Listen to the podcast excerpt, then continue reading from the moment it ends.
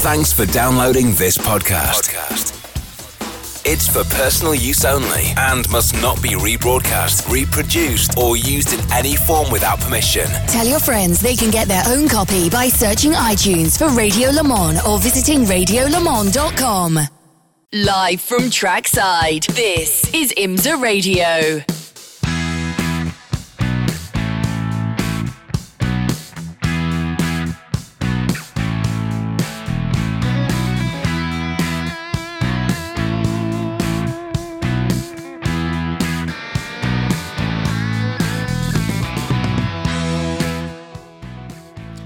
Well, good evening, everybody, and it is evening here. Full darkness as it has been for a wee while. Uh, sunset just before six o'clock here, and we've got the added excitement of uh, quite heavy rain here. Air temperature 13 Celsius, 17 on the track, and it's wet. I mean, it's standing water wet in places, so no doubts it will be the Michelin wet weather tyres for a scheduled two hour session uh, in the darkness for the IMSA WeatherTech Sports Car Championship. Roar before the 24. It's the fifth and final practice session before qualifying tomorrow afternoon. We've got that for you live in sound and vision, whether you're in the States or further afield. Uh, no blocks or breaks. Uninterrupted coverage for that. But for now, we'll see how many takers we get in this two hour session and we're live trackside looking down on a pretty damp Daytona International Speedway here on IMSA Radio.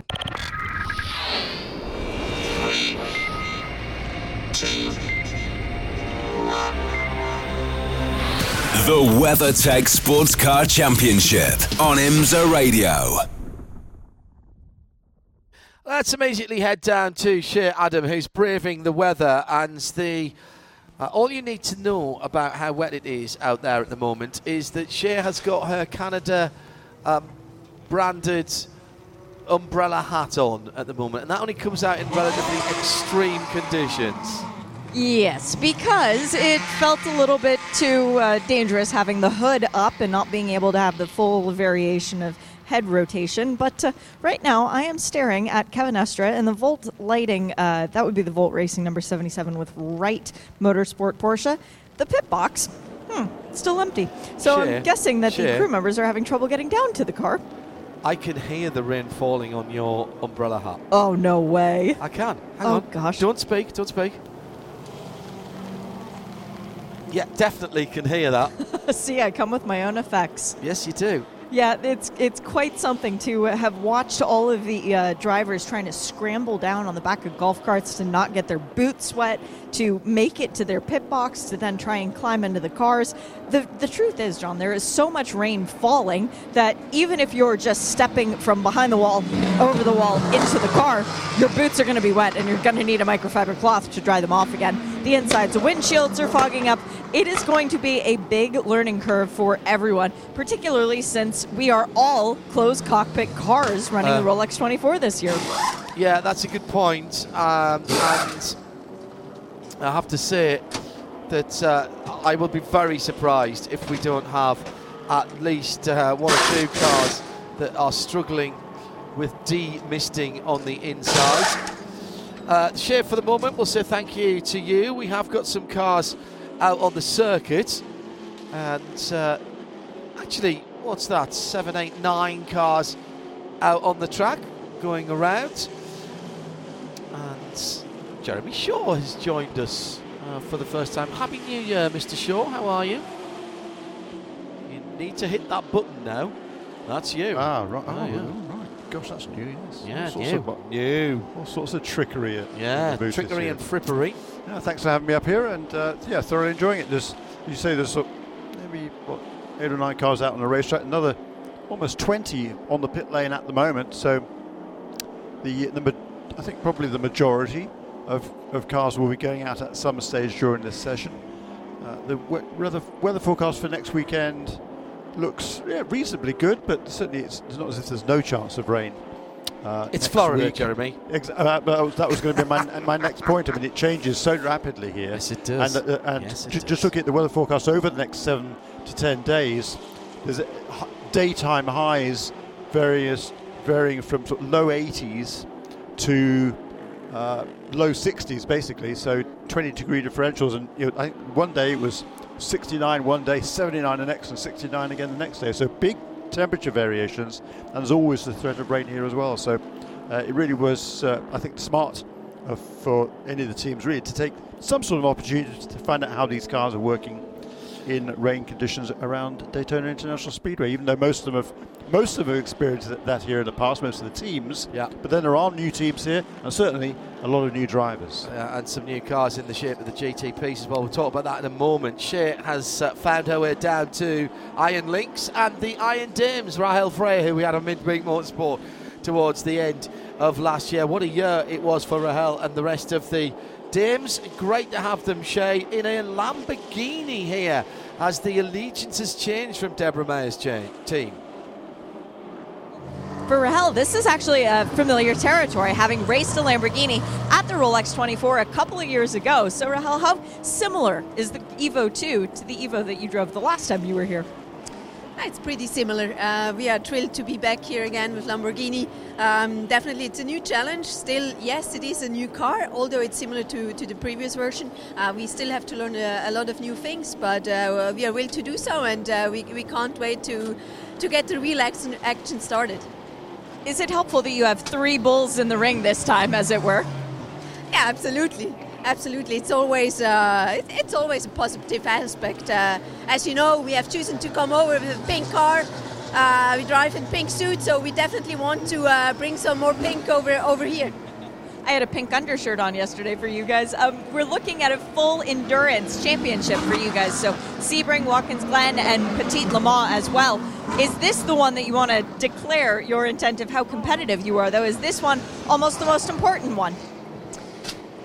I mean, it's the first one, so uh, first is always a very important one to get it started right. That's the most important. Um, so, yes, I would say if we can get this done successfully, then this is already a very nice start into the new season, and from there we can build on. Not a lot of running planned for tonight, or are you guys ignoring the fact that it's raining? We try to ignore that one because we simply need uh, more track time, so yeah, we keep running. Well, good luck uh, not only today, tomorrow in qualifying too. Thank you very much. Rahel Frey and Shea Adam down in the pit lane. Hello to Tom Marshalek in Warren, Ohio. Been listening in all day today. We've done over 12 hours or getting on for 12 hours by the time this session ends. Uh, Meyershank Racing, they're going to stay in the garage for a little while. So far, the 60 Acura ARX06, Jeremy's topped every single session. And I think it's been Acura first and second in each session as well. It might have been, but each time it's it's, it's been close, hasn't it, all the way through? Oh, yes. And uh, looking at the times, to be honest, I've been focusing somewhat on the, uh, the, the, the new VP Racing Challenge, which we're covering also on Peacock uh, for this week for the first time, that new series. So I haven't really paid that as much attention as I might have li- liked to do to the IMSA WeatherTech Sports Car sessions. But uh, it's certainly interesting to see that I think I think in the in the session earlier on this afternoon, all nine cars were covered by only just a little bit over a second, second. weren't they? Yeah, and so eight 1.2 of the nine, or so. Yeah, and eight of the line was six tenths. Yeah, just just yeah. on seven tenths. Yeah, actually. it was it, so so that bodes really really well, and, and fast lap times as well. I mean, we expect them to go a good bit quicker, I think, in qualifying tomorrow, um, and they're already with this new breed of cars, they were within you know, a second or so of the fastest times from last year. So I think that bodes really, really well. I've seen a few of the drivers, and all of them uh, have said how much they're enjoying the challenge of driving these cars because uh, they are fast. They're, they're a bit heavier than the older breed, obviously, of DPi cars uh, for various reasons, but they are a real challenge to drive and a lot of fun to drive as well.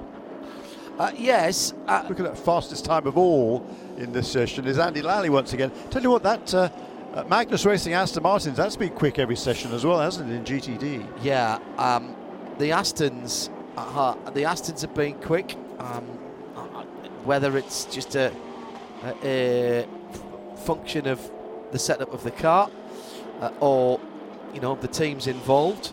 Uh, TGM, who've transitioned to Aston Martins, uh, they've got Tom Ferrier, TF Sport, running their car, and, and that car's been, I think, at least a couple of times, has been the fastest of all of the GTs In fact, there's not one session yet that has been headed by a GT Pro car. Yeah. In terms of the GT, that we've said this before. There's no reason why that shouldn't happen because No. the cars run to the same BOP uh, and the same specification. But that I, I find that exceptional. It does make me wonder if the quote-unquote pro factory teams are perhaps trying to hold a little bit back. Perish the thought. But um, Shea was explaining earlier on that there's so much technology from IMSA now with different timing zones. They've got uh, a minimum of 12 timing z- uh, loops around the circuit that they can look at to look at lap times to see what people are doing. They've got independent data loggers on all of the cars, all of the cars, not just GTD. And the computing power of a, I don't know, I mean, something that could put a man on Mars next Monday, apparently. Yeah. Um, so eh, I don't think anybody's going to get away with anything uh, at the moment. No, there's a lot of talk around the paddock, as as there always is, particularly during the Roar. of, Oh, you know, some te- teams and/or manufacturers are sandbagging; they're not showing their full uh, full capabilities, and that could be the case. But then, of course, yeah, they could they could just be, coincidentally or not, uh, running most of the time on, on full tanks of fuel or, or older tyres or whatever it might be. And the, the field is so tightly matched Yes. that it, it's hard to uh, to make any any sort you know from our perspective uh, any real uh, you know feeling of who is really fast and who isn't. But we, you know, the Aston Martin guys say, that we're just running flat out. We, Yeah. everybody else can they can do whatever they want to do. We just want to focus on, on our game plan, and that is to go see how fast this car is and how consistent it can be. As the rain gets uh, even a little bit heavier. Sorry, I the t- I tell you what, I was to somebody about. Uh,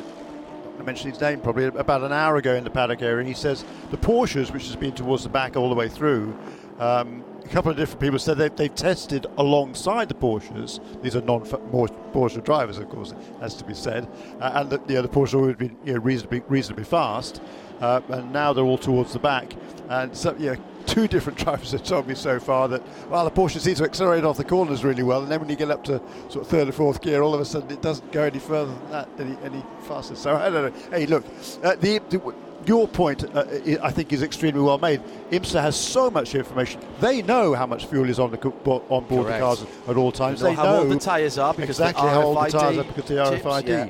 So you know th- th- you're not going to get past uh, their uh, their technical minds. I don't think.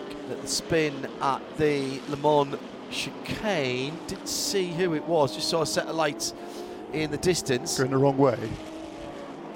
Pointing the wrong way, were they, the lights? 21 Ferrari coming in rather slowly into the pit lane. This is the new 296 Ferrari, of course, uh, which shares the engine with the new prototype. They're both the, the same 2.9 V6 uh, engine, and uh, a extraordinarily design. I, I, if you're interested in the technicalities of the sport, I highly recommend race car engineering. And if you're interested in the Ferrari 296 and all the GTP cars, there's two issues that uh, one has the Ferrari on the front and one has the Porsche 963 on the front, and it's a mine of information. That Ferrari 296 is an extraordinary piece of kit. We've lost Paul-Loup Chatin uh, in the number 52. That car, in fact, has just come into the pit lane. Okay? Yeah. Uh, so it was just going slowly for that car.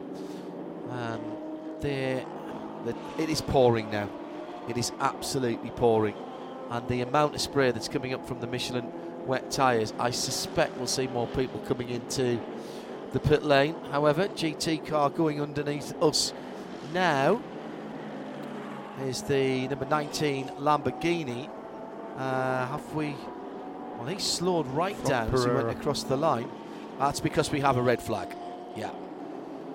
We have a red flag. I, I suspect, Shea Adam, down in the pit lane, this is for track conditions. Uh, it'll help if I actually fade you up, Shea. Sorry.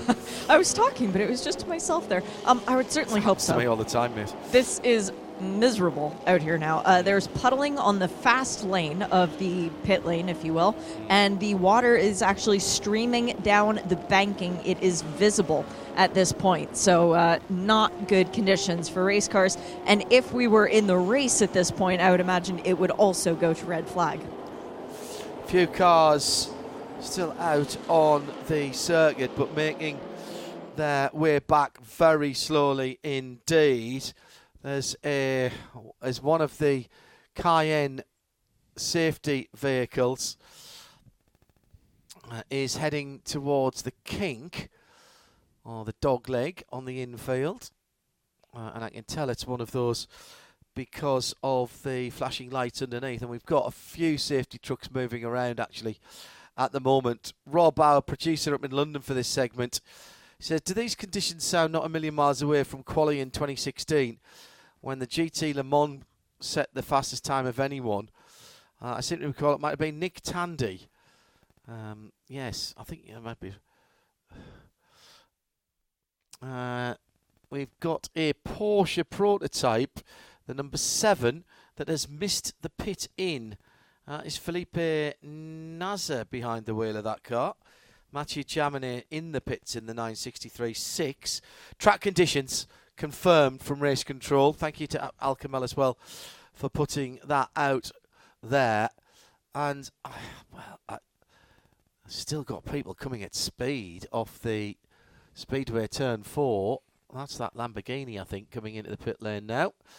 Yellow lights designating a GT car. How very Le Mans. Oh no, it's darker colour than that. Sure, you'll probably see it first as it comes into the pit lane. It's the Cetilar Ferrari, actually. Yes. As it comes into the pit lane and rumbles past Shea. More green on that car this year. That's the first pit after the Rolex Arch. Well, I think. Um, well, I don't know. I, I think if we were racing now, we would be under a safety car or a red flag. Yeah, it's not quite when- as bad now as it was Is a minute or so ago. yeah, no, it, that, it's, it's really weird, isn't it?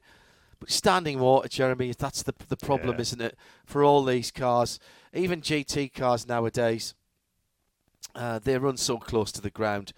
Standing water, they just can't cope with it. You effectively have the world's most expensive and powerful boogie board by the time you you're out there.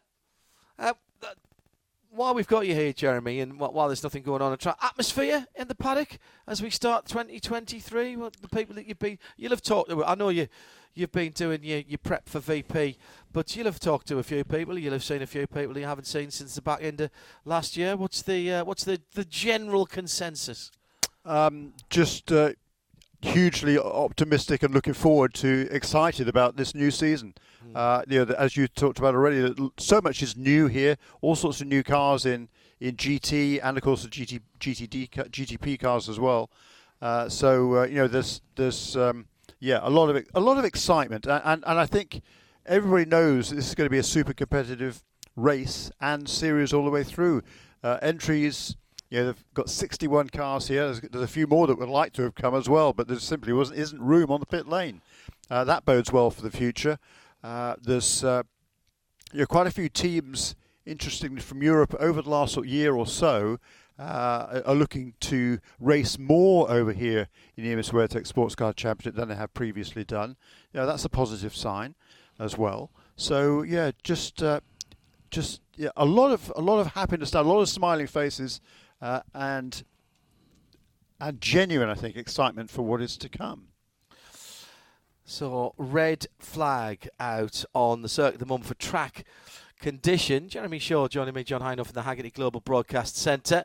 We uh, don't have the benefit of any track cameras for uh, this session, or, or indeed the previous session. Uh, so, I mean, the thing is, we can see so much of the track here, and with a pair of decent binoculars and a bit of imagination, you can make something out of it. The good news is we're next to race control, so if something happens, they tend to punch it up on a screen, and we can look to the left.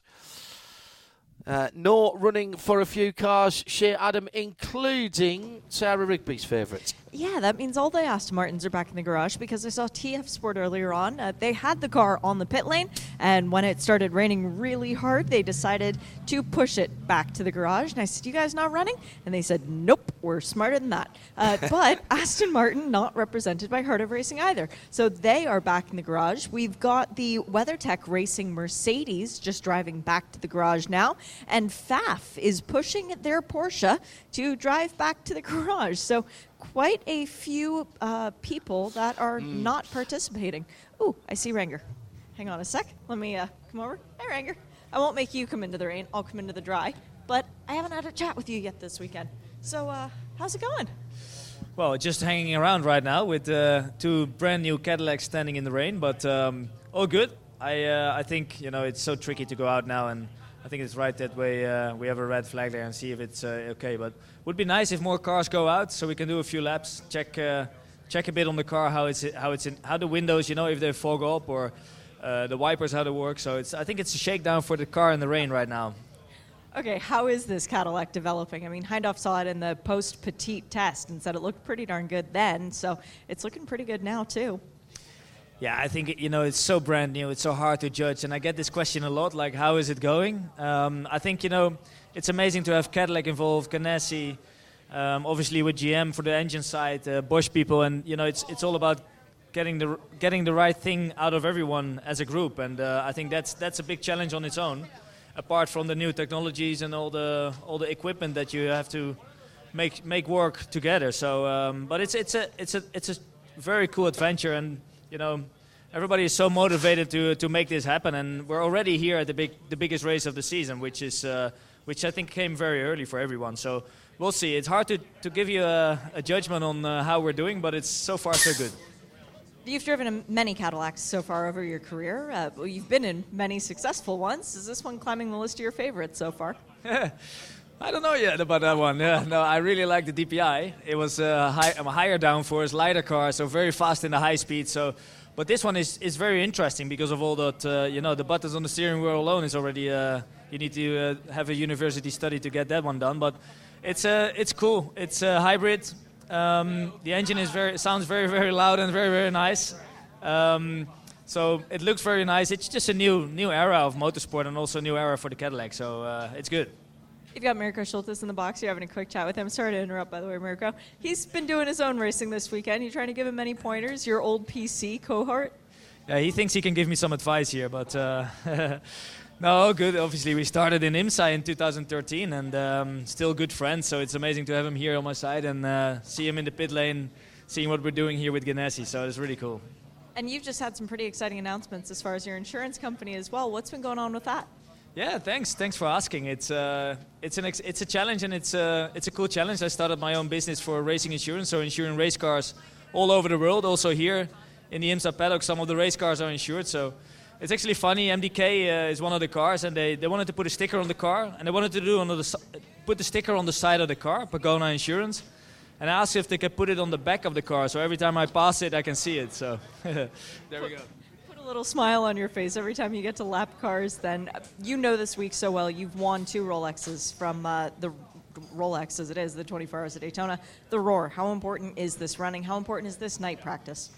Yeah, it used to be like early in the Januaries, right? That we uh, did the did the roar and did the testing, but um, obviously it's so close to the to the race. Um, it's a different game now. It's it's it's really setting up the car already for race weekend.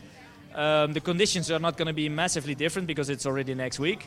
So the roar is important already to, to start to find a bit of rhythm. We're even qualifying now. It's tomorrow. So the qualifying is going to end up, the, the result of it is how you start the race. So the roar is important. Uh, it's nice to get some extra lap because Scott obviously has a third driver, but some teams have a fourth driver as well. So to get some more uh, some mileage for everyone. Because in the race weekend it's short time. Um, you even want to save some materials or you want to take it kind of easy on it at least. So this is a nice way to get some extra extra kilometers in. You've been on pole here before. Are you going to do it again tomorrow? Sepp is our qualifier, as you know, so uh, he, he will do that. Give him all your good juju then, Renger. Thanks for the chat. Thanks a lot. Good luck, Tom. Always good to hear from Renger van der Zande. Uh, hello to Blur Fiend on the infield. Uh, little group picture there under their IMSA umbrella at IMSA Radio. If you want to get in touch with us, typical Rolex weather. This I, I love the the stoicism of the the fans here. And we've got the green light back on, so Renger van der Zande filled that uh, uh, red flag perfectly for us. absolutely brilliant.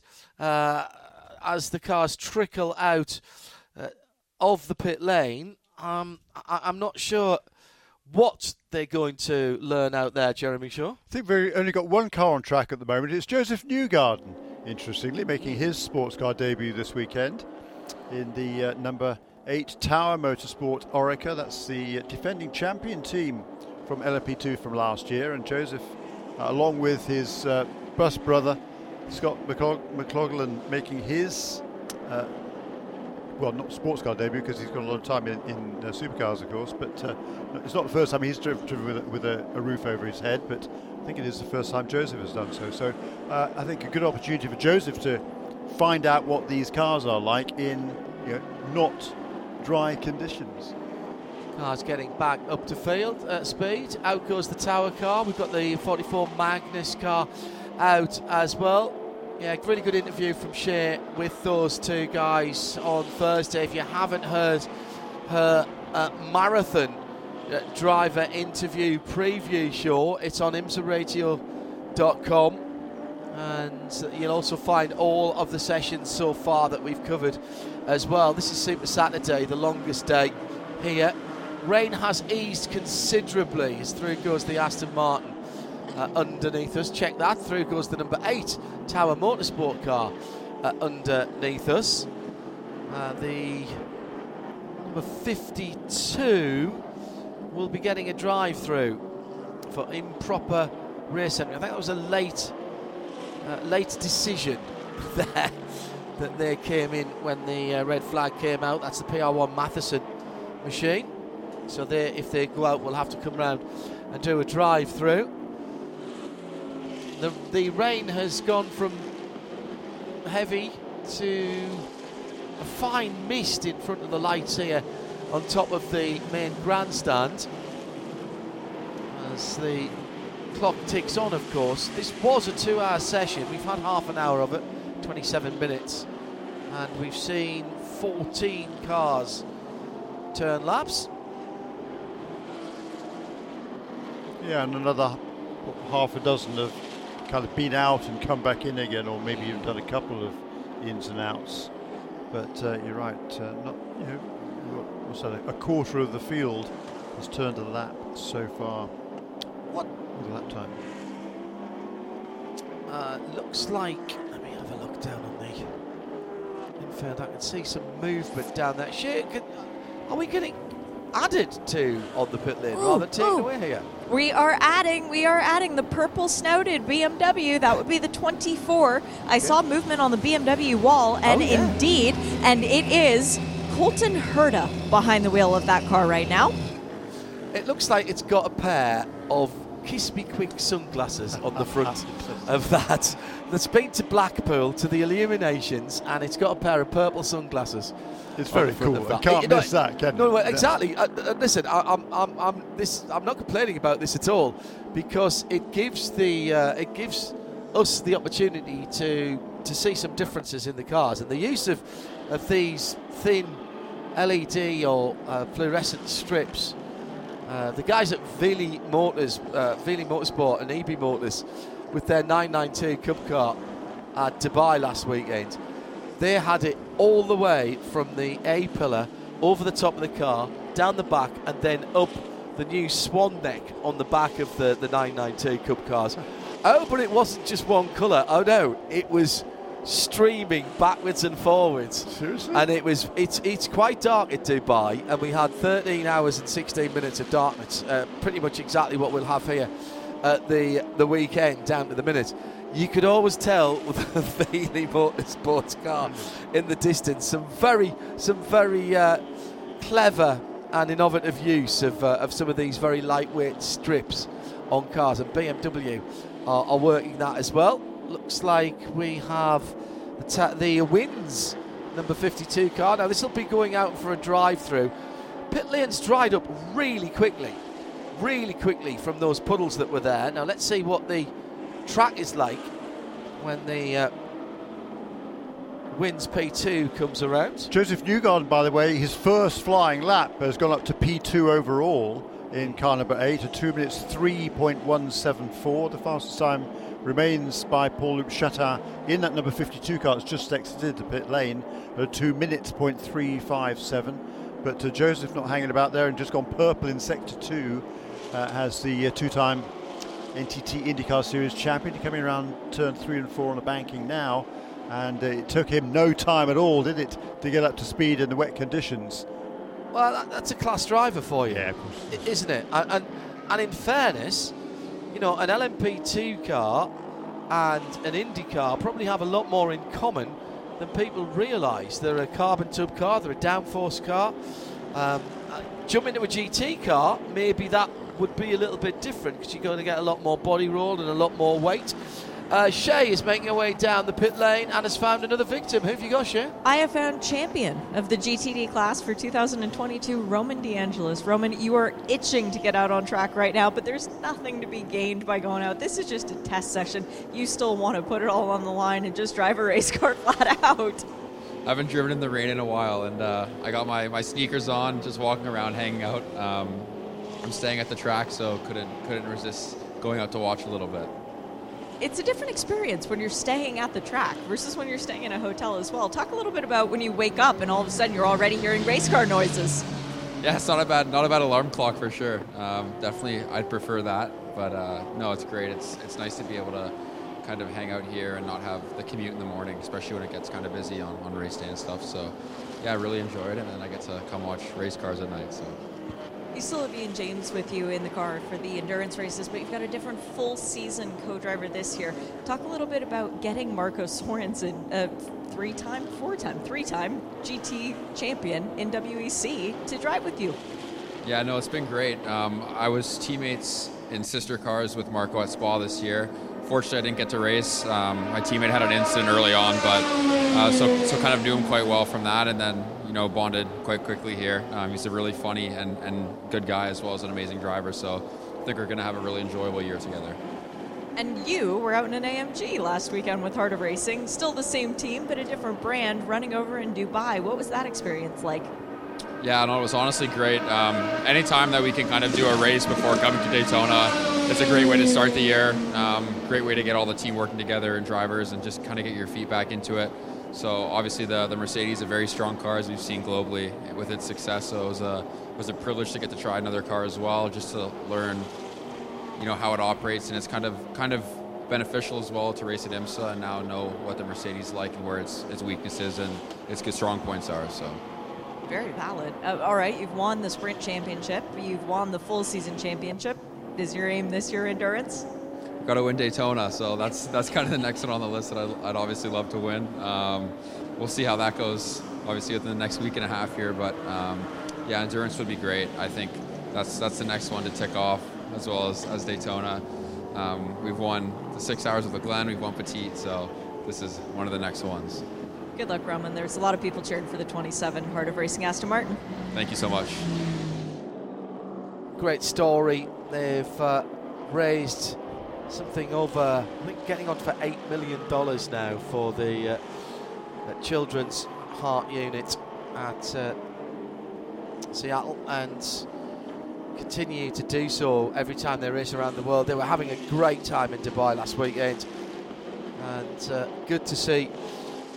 we've had uh, Ian James and Alex Riberas there before. I think that was the first time for Roman DeAngelis, but he was enjoying himself uh, just a, a, quick note, we've got a new best time, and that belongs to Joseph Newgarden, which uh, is a one, is that 56, Jeremy? 59 right. six. So the first six. sub two minute lap then set by Joseph Newgarden. It was his third flying lap uh, in this car in these conditions, so that was uh, not wasting no time to get up to speed. Also, improvements there in GTD. Spencer Pumpelly has gone to the top a couple of uh, successively quicker laps in the number 44 Magnus Racing Aston Martin.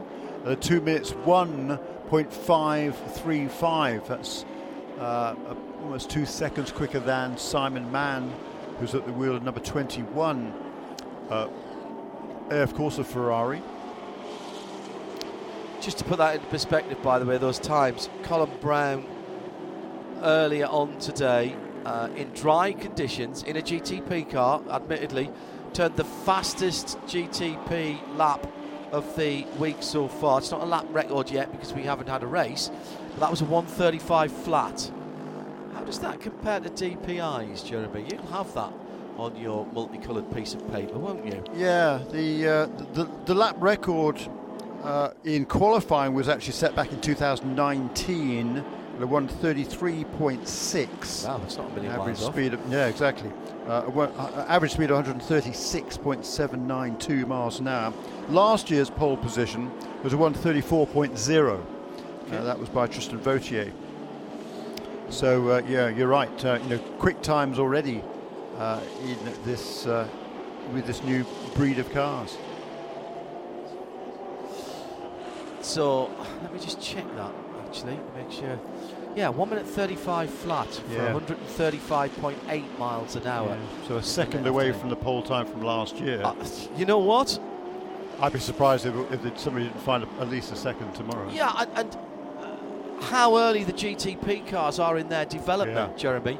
There's a there's a to coin a phrase that uh, would be said over here. There's a whole bunch of time to be found. Yeah. Um, I remember Mark Webber telling me about the development of the 919 Porsche early on, and he, he, he loved it. He said, "Look, you know, we're, we're dealing with technology, we're integrating systems, very much what, the same thing that's going on GTP." He said, "But the great thing is, as a driver, to be involved at this level is." As he described it, there's a lot of low-hanging fruit Yeah. to grab and grab great chunks of time from your lap times, and that's you know, as he said, look, I'm a racing driver. I want to go faster. I want to feel like I'm doing stuff. Mm. And he said it's very satisfying. Yeah, yeah, yeah. It is. Uh, uh, yeah, when, you kind of make some sort of a breakthrough, uh, and with these new GTP cars, it's it's almost a, dr- a breakthrough in driving style. Oh, it is. Let, let alone uh, the, the the technology of the cars itself. So it's yeah, it's there's a lot of excitement. That's what I said. There's a lot of excitement in the pit lane, and Renger van der Zande there, he was yeah. You can, yeah, he was saying, you know, the cars are definitely heavier than they were in the past, so it is very different driving style that these cars demand. But uh, that's the challenge. I saw Elio Castroneves briefly yesterday, uh, and he was saying, you know, this is it, it's a steep learning curve for him uh, to to learn how to drive these cars, how to extract the maximum potential. By the way, uh, you, jo- Joseph Newgarden's now down in the 56s Yeah. in that number eight car, still the only car sub two minutes at the moment, 156.6 for the Tower Motorsport car. Uh, Nicolas Lapierre uh, just over two minutes, two minutes point three in number 52 car. So he's taken over now from Paul-Loup Chatin. The other thing about the driving of these GTPs, this is the first time, this weekend is the first time that we've properly had all the classes on track together. Yes, there's been some testing where LMP2 cars have been out for comparative purposes, um, but this is the first time there's been traffic to deal with at anything like racing speeds. And for the GTP drivers, as well as for the other drivers, they're finding out where they can make passes because Yeah. it's different Yeah. from the DPIs. I- uh, So I've spoken to a couple of GTD drivers who say, hey, we've got to be really careful now when we see a GTP hoving up on us. It's not like they're going to be able to dive down the inside of us very nimbly like the DPIs used to go 'cause it's a lot heavier car, takes a lot more stopping. So we've really got to be keeping an eye on whichever side they're going on to, to make sure they've actually got by and got into position before we commit to the corners. So everybody's learning here, and it, there's been remarkably few incidents. In fact, I don't think we've had any comings together.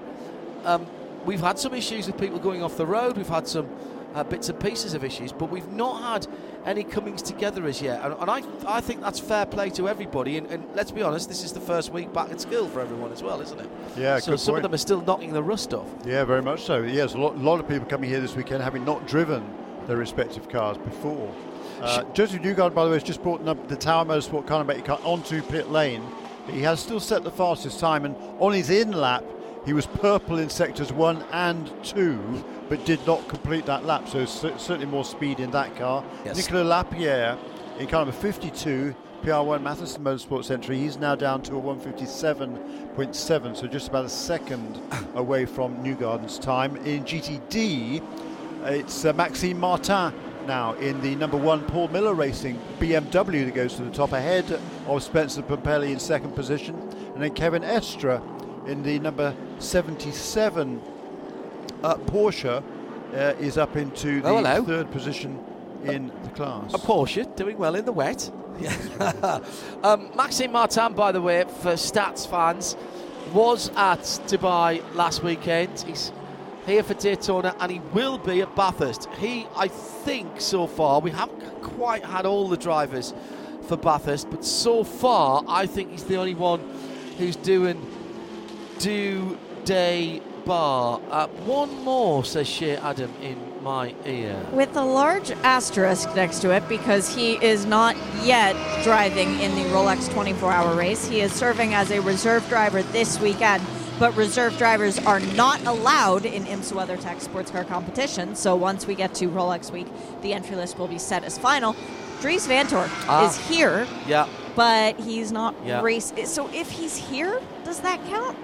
No, he's got a race. Yeah, then no. Uh, he's got to be on the entry list. I, I, he doesn't have to get in the car, but I, would say he's got to be on the entry list.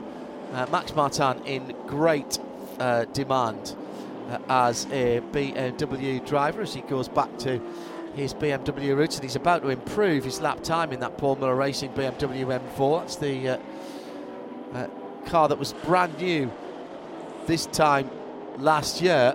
in fact, actually, Paul Miller Racing didn't have a car this time last year. They didn't get one till Sebring. I was talking to Chris, one of their mechanics, this morning as we were coming out of the, the hotel, Chris Brooks, uh, and uh, obviously all the Brits were on the same lift at the same time as we were coming down. I said, "How's it going?" Ah, pretty good. I said, "Well, better than last year. You didn't have a car." He said, "Yeah, that's a fair point. Well made." Uh, and yeah. of course, they were the team that took the first victory. And does he improve? No, he doesn't. Nic- Nicolas Lapierre does, however, goes oh, yeah. to the top at 155.4, then in kind of a 52. Uh, interestingly, on on the lap, where, does he complete that lap? Yeah, no, he's just brought the car into the pits. Maxime Martin in the number one Paul Miller Racing BMW M4 GT3. He was purple, I mean, fastest overall through the first sector on that in lap. Wow. 28.06. Um, it's, now, it's now been improved by George Kurtz, apparently, who's shown at the wheel of car number 04. That's the CrowdStrike Racing by APR or LMP2 car. Is that really George George driving that car? If so, I'm seriously impressed. Yeah, that might have been. Uh, yeah, was that purple in his class rather than? No, oh, it wasn't. Wow. No, it was 20, okay. 28.0 uh, wow. and uh, and no, George Kurtz has just gone fast. Uh, zero for the CrowdStrike car to second. It is listed as George Kurtz, who is the man behind CrowdStrike, and uh, he, what an enthusiast he is, just pits that car down if it is indeed him. Not saying it would be Laurens Vanthoor going quickly for Pfaff Motorsport. Hello, all the Porsches are going really well at the moment. It is uh, Paul Miller from Magnus Racing, so that's BMW from Aston, from Porsche, from Porsche in the GTs. And Shea Adam is watching that CrowdStrike racing car come in along pit lane. Unfortunately, I think the driver ID is incorrect for this car because it is a bright yellow, orange. There's some green, some white. Uh, just getting up close to try and see whose eyes it was. Oh. It looks like Esteban Gutierrez. All right, yeah. Um, if I had to take a guess. Um, but George Kurtz mentioned the CEO and founder of CrowdStrike. He also was the CTO of McAfee at one point in his career as well. So a very accomplished computer guru. We need him around more often, to be honest. I, I, I often need someone to sort out my computer. Yeah. Well, yeah, I've been having problems. Good, have you been having IT issues, Jeremy? Huh? Been having IT issues, have I you? have, yeah. Can't send emails for some reason. Really irritating. You're being watched, that's what it is, Jeremy. Yes. yes. Yeah, so we've got LMP2 cars at 1, 2, 3, 4 then at the moment overall. Number 52, fastest, Nicolas Lapierre. He's still out on track in that in that car, 155.083.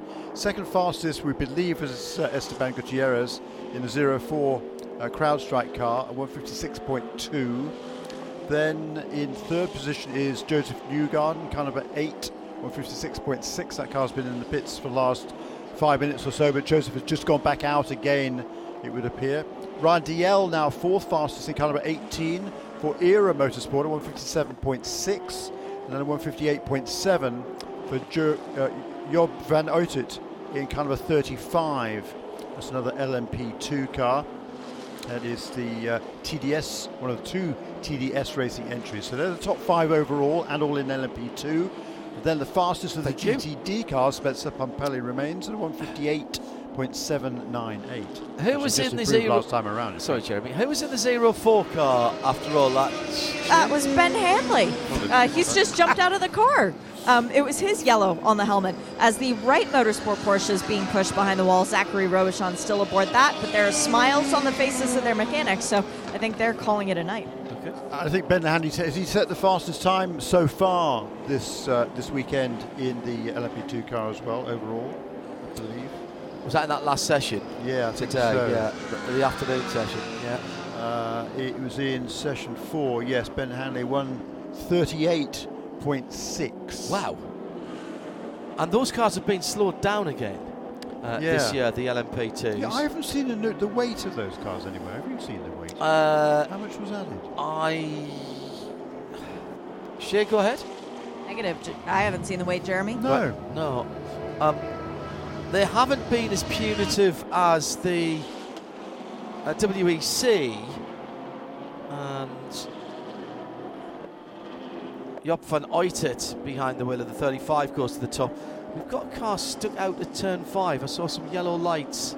Car 11, I think it was. Oh, Has okay. it just continued? That car just continued? Well, there was the uh, recovery vehicle light went on for a moment, so that and, I, and now I can't see it. So yes, it must have. I think I think there's a note here came up says car 11 stopped at turn five, and then it says car 11 So- continued. All right, tur- turn five being the Western hairpin. So we are. So the the weight, the increased weight of the uh, LMP twos, they've taken a little bit of power um, and fuel away. But as I say, I don't think it's quite as much as what uh, the B, the WEC have done. Now, to be honest, the pace of the GTP cars being that close to the DPIs, um, I don't think any more needs to be done to those uh, P2 cars, and uh, I'm sure IMSA will keep an eye on that.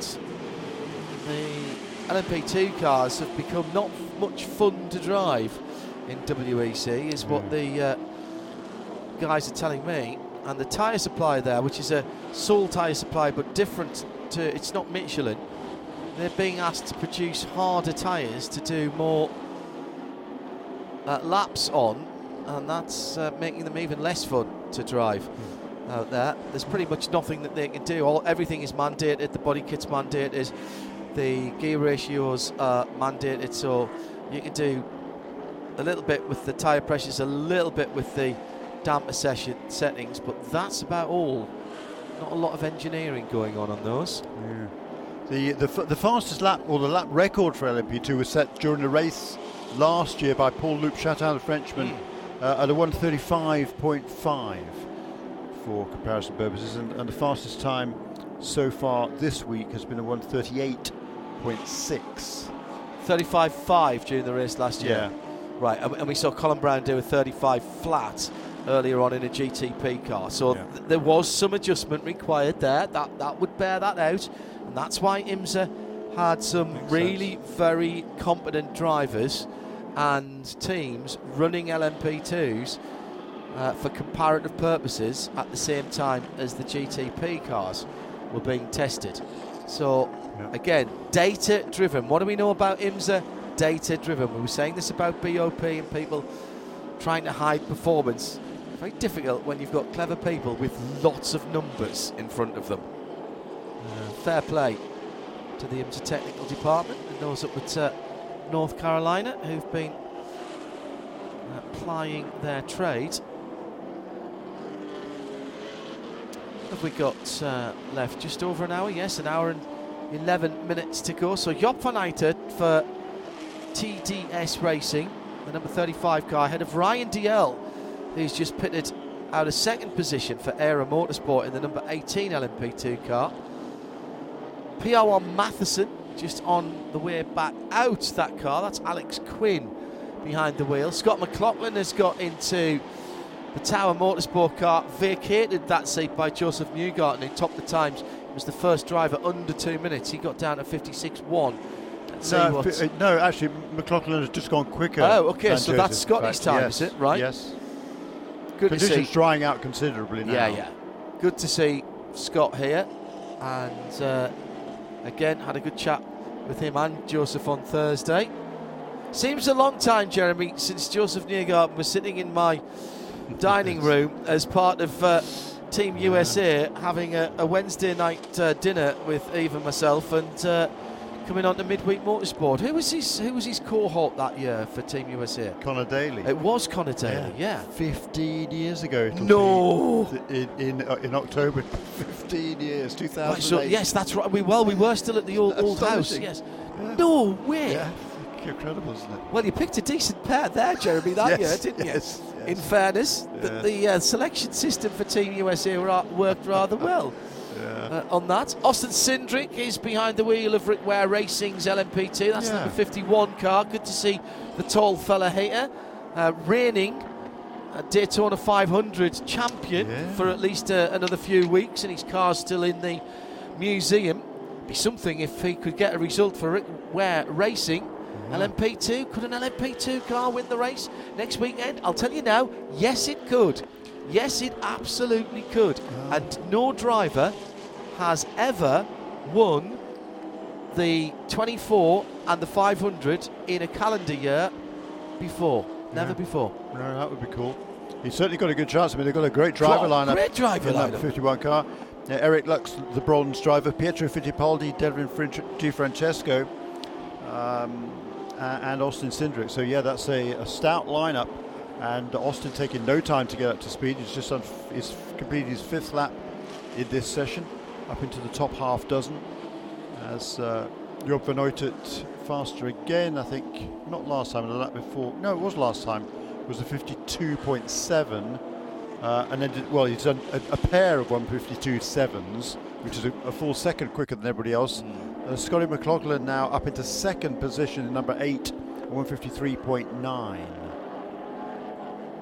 There's an He's- improvement for him. Then Ryan Dalziel and young Alex Quinn in car number 52. I tell you what, it's a stout field in LMP2, isn't it? Wow. Any, I reckon any of those cars has a, has a legitimate chance to win this race. I, I, I, I I really like. I, I, I know that LMP2 has got a, a limited shelf life now, uh, according to the ACO and the WEC. I, I really like still LMP2, and I think as GTP gets quicker, we might even be able to let those cars go back with a little bit more performance. Ah, well, uh, really well indeed. Let's go down to Shea Adam, who's with James French in the pit lane. James, I did homework on you because you were on my entry list, so I know all your Daytona history, all your stats, but not for the team that you're with right now. How did this drive come together that you're with which team? Uh, so I'll be with uh, MRS GT, the, uh, the number 43 car. Um, like uh, a lot of things in racing, things tend to move pretty quickly and change. Uh, so the last last couple days, I had the privilege to work with the uh, the Fast MD guys, which are our neighbors in the pit box. So. Uh, you know, I had a great time working with them, but then, um, yeah, I got the last second opportunity to work with these guys, and it's been so far so good. And you were already here as a spotter, in essence, and got the call up for driver. That's a hard decision. Which one do you want to do? Exactly. As much as I do like to help out outside of the car, I definitely uh, I love being inside the car as well. So that was uh, not too hard of a decision.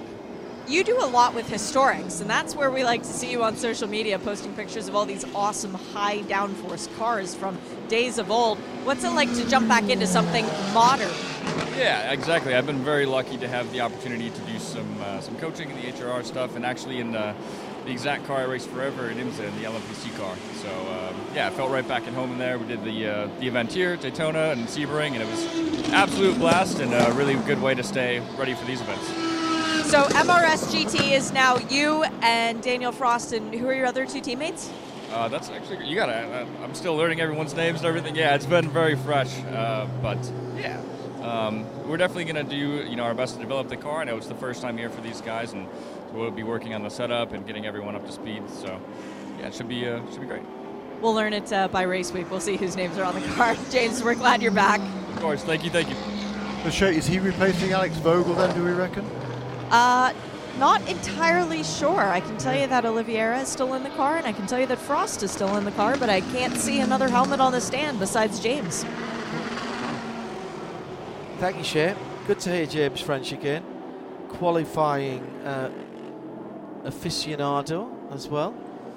Um, so that that's a moving target. We, we won't, Shane mentioned this beforehand. We, we've got an entry list for here. That doesn't necessarily mean that the same drivers will be back for the Rolex 24. It's uh, like to see all the cars here, and that's mandatory, in fact. But uh, no issues for anybody today. Yeah, uh, well, Alex, uh, uh, the, the other drivers have all shown us completing laps in the session so far. Guillaume uh, de Oliveira uh, and um, who was the other driver she mentioned? Uh, Sebastian Alvarez. He's been out today in this yeah, session. Al- Alvarez is, uh, yeah. was finding it a bit difficult earlier on. To be honest, he had a couple of uh, couple of three offs. Pretty pretty quick. he, you know, he's got lots of experience in these cars. So and and uh, not here, uh, but uh, uh, Alex Vogel had only done four laps up until it, after well, in, in the, t- the two days here so far. So uh, that was it was supposed to be his first race at this sort of level. He's driven GT cars in the past and uh, had some success in those cars. A gentleman driver. Uh, so I'm wondering whether it's perhaps he who stepped out. And James French as a silver rated driver. Alex Vogel was the only bronze in that car alongside the three silvers, being Daniel Frost, Guillaume Oliveira, and, and Sebastian Alvarez. But uh, it's so if they are going to replace a driver in that car, uh, it has to be somebody of, of, either silver or, or bronze status, and uh, the uh, James French would satisfy that as a silver rated driver. At IMSA Radio, if you want any questions uh, answering, we're coming down to halfway through this final practice session before qualifying tomorrow afternoon. That will be live in sound and vision via IMSA.tv here in the US and further afield. You can get it on the live video tab at imsaradio.com as well. The full schedule is at the bottom of the page. So for everything we've done this weekend and for next week as well, uh, all of the live sessions are covered there. We'll have between the live sessions, we'll have feature programs, and we'll start off on Wednesday at three o'clock with our midweek motorsports special from here at Daytona, three o'clock uh, local time. That's 8 o'clock in the UK. Hello to uh, Steve Price. Good to have uh, your company this evening. Asking about UK pictures. Well, there's the answer for you. Free, no breaks, and the whole race live for you uh, via imsaradio.com on the live video tab. Josh Pearson now behind the wheel of the TDS racing car as uh, Scott McLaughlin's gone to the top of the times.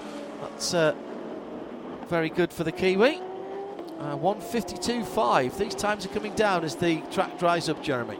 Yeah, they are, aren't they? And uh, it was still what the fastest time of these cars earlier on was was a 38, uh, I think. So still, you know, 15 seconds or thereabouts away from dry weather times, but the conditions have improved quite dramatically on the pit lane, but still we haven't seen any.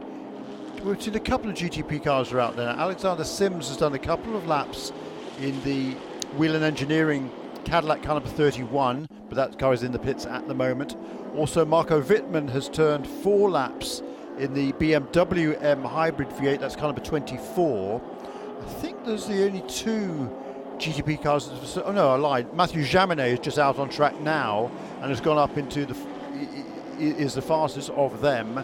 First one really to do a representative lap of any type.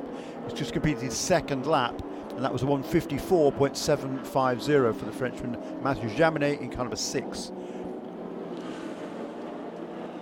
Exactly halfway through this session, and I'm pleased to see got a decent selection of cars out on the hmm. circuit. Around about half the field, I reckon, Jeremy, Yeah. has, has gone out. Mid 20s have gone out, which Yeah. is uh, pretty brave for some of them. But uh, we have not yet seen any representative times, in fact, any laps turned by any of the GTP cars. In fact, Well, just Jaminet, we just talked about Jaminet. Uh, apart, yeah, sorry, apart from yes, Jaminet, yeah, apart from right. though. Yeah. Uh, but I think we've got 26 cars that turned lap times now, and another one, two, three, four uh, have been kind of ins and or outs. right, let's see if I. Hopefully, they went out, they came in. yes. Um, so yeah, al- almost exactly half of the of the field there, and uh, Scotty McLaughlin, McLaughlin there faster again into the 51s now for the Kiwi. 151.960 and kind of eight for Tower Motorsport. Just keeping an eye through the binoculars on the 963 of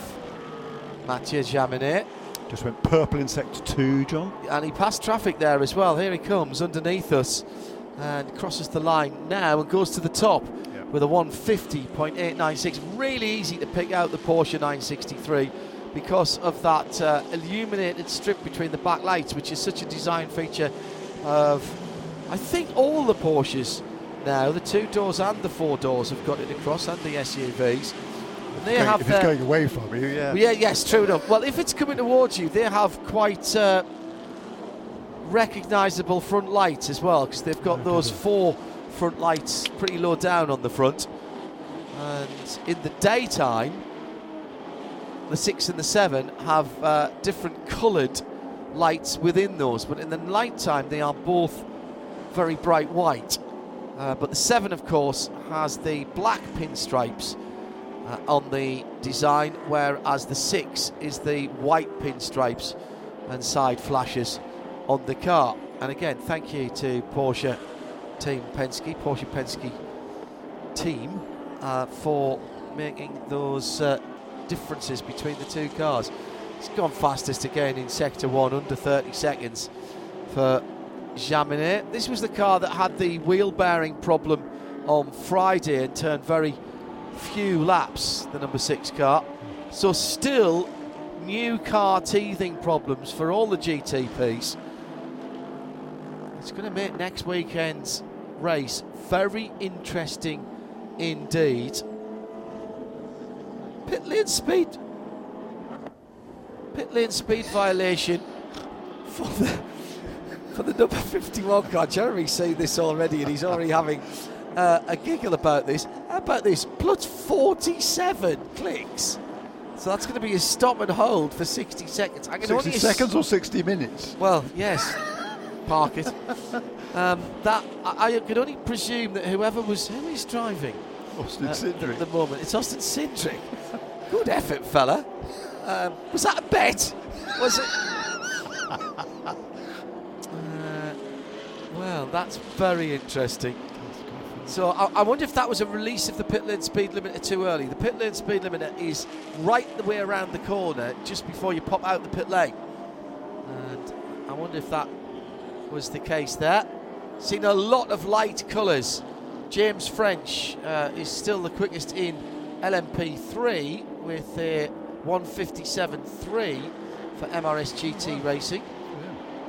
Didn't take him long, did it? No, James Vance for Fast MDs at six tenths of a second behind him. That's the car he was su- supposed to be driving. in, Correct? Yeah. exactly so. That's pretty funny. Tommy Milner's just gone out again in the fastest of the GTDs. It is the Corvette ahead of Inception Racing's McLaren, the number 70 car. Schandorff behind the wheel of that car now. Not sure who's set the time. Now, this is Jeremy points out to me in my ear that this is the first time that we've had a GT Pro car fastest of the GTDs. So, Pfaff Motorsport in third for Porsche. And then Alessandro Balzan for Cetilar Racing, which has been consistently the best of the Ferraris, the 47 car. Paul Miller Racing BMW in third, fourth, fifth of the GTD cars. And then the Magnus Racing Aston, the next one through. Romain Grosjean behind the wheel of the Iron Lynx Lamborghini. And Sarah Bovy behind the wheel of the Iron Dames car with uh, the 83 car, that is, of course. Streaming up tomorrow for the international feed and for the US audiences for the qualifying session, which will set the grid for next Saturday and Sunday. Uh, Shea thinks it may have been Di Francesco, Devlin Di Francesco behind the wheel when that car was pinged for speeding. Well, very interesting that one. Have to come back in and uh, read a chapter. In that case, it would have been going out, Yeah, going out. Yeah, rather than coming in. I, I think. I, I can't imagine it would be coming in. That would be a major mistake. I, he could release the pit lane speed limiter too early. These cars accelerate very, very quickly. I suppose you could have locked up on the way in on the wet and just sort of slid through and not slowed down, but uh, there we go.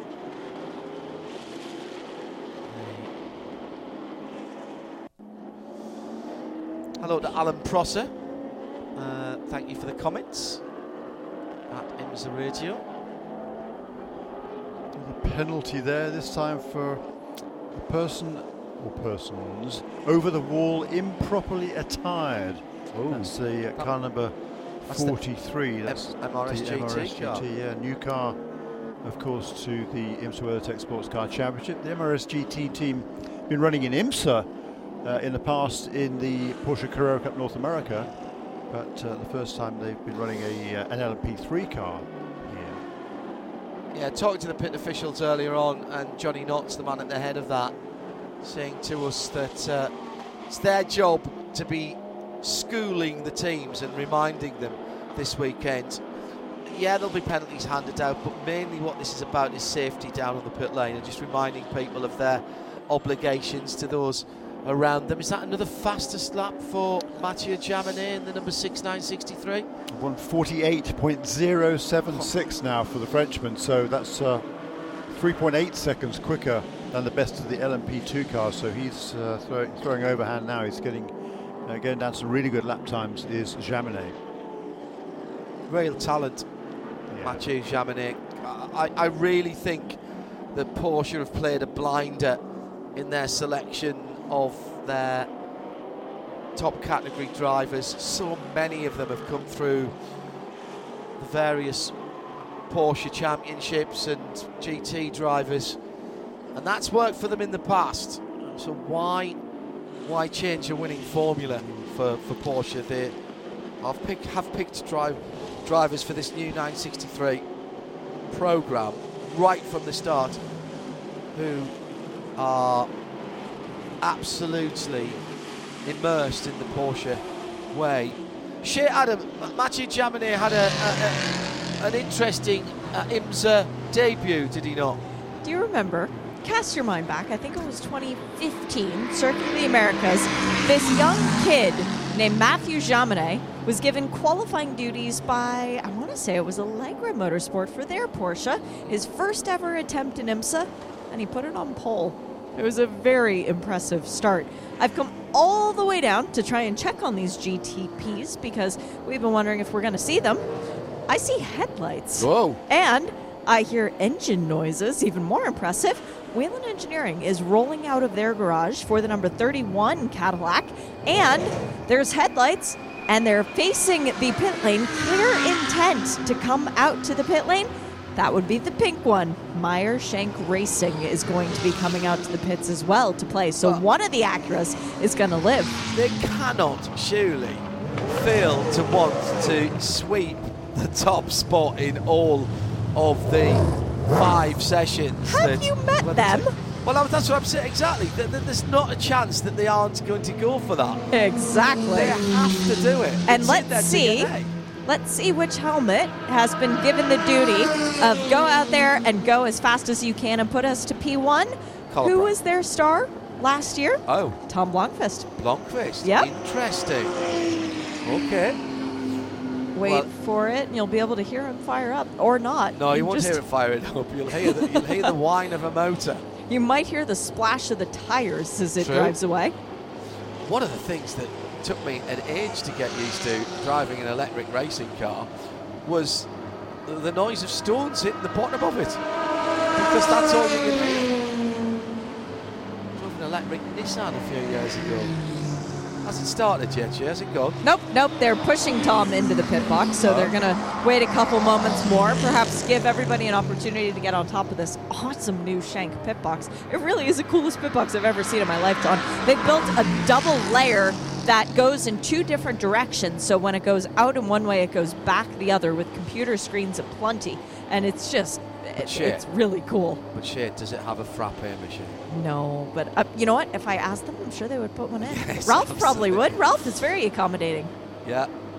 At IMSA Radio, if you want to get in touch with us, looks like we're going to have uh, an interesting last 50 minutes with one or two of the GTP cars. Uh, I was going to say making noises to come out, but of course they don't. They go out under electric power, so they're extremely quiet. Kirchhofer behind the wheel of the Inception Racing McLaren, number 70, uh, just picking up a bit of pace. He is the fastest GTD car, and he's splitting now Corvette and Pfaff Motorsports, and he's about to go fastest GTD car when he comes round this time. Let's watch for the McLaren as it comes out of, ow, uh, turn, Speedway turn four. There he goes.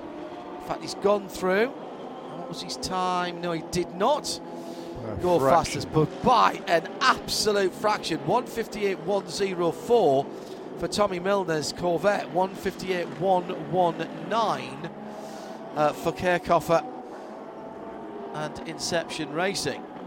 So yes, that is getting much closer indeed. Shit, Adam. Oh, I was just saying, I'll give you something rare. Fade my mic up. It was the sound of the Cadillac GTP car idling in its pit box because, of course, we don't get to hear that once they get moving, and they just had the engine turn off. So, Okay. unfortunately, uh, we missed that shot. Sorry, everyone. I think we are going to see some GTP action. Thank you, shit. Down in the pit lane. Let's uh, hope we do.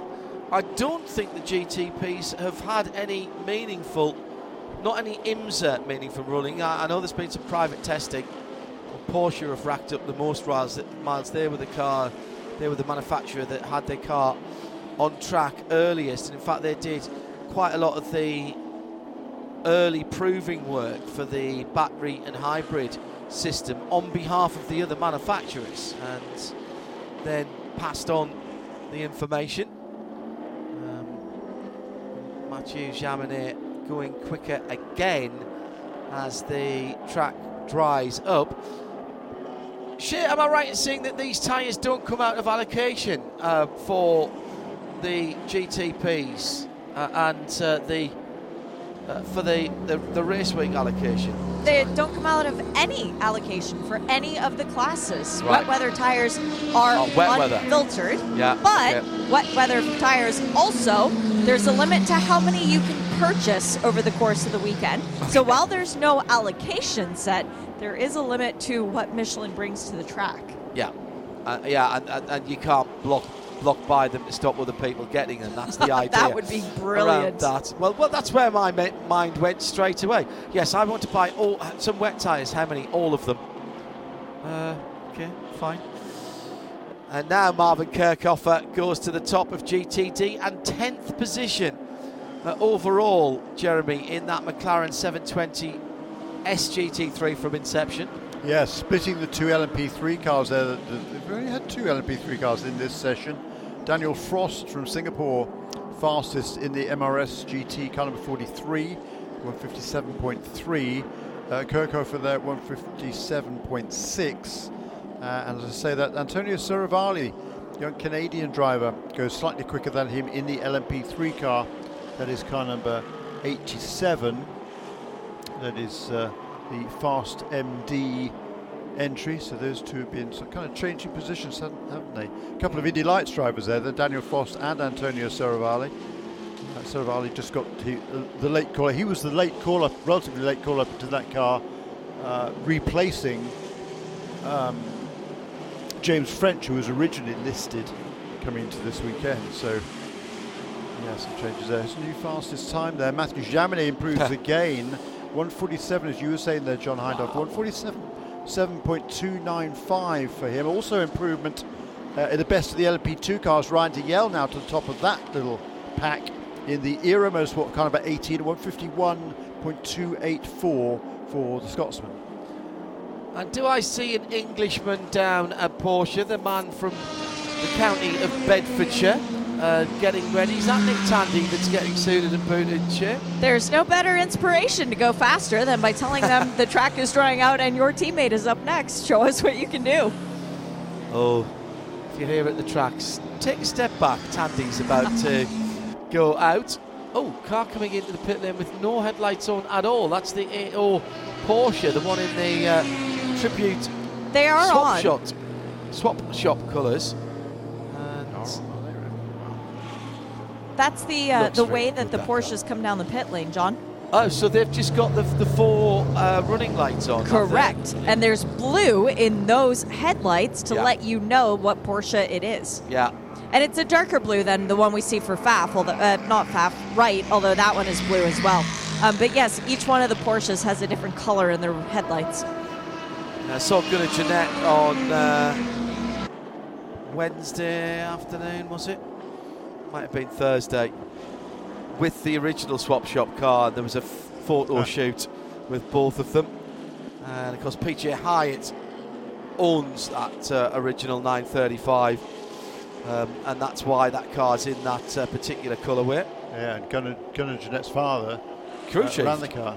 Yeah, Yeah, and I still think looks after it, to be honest.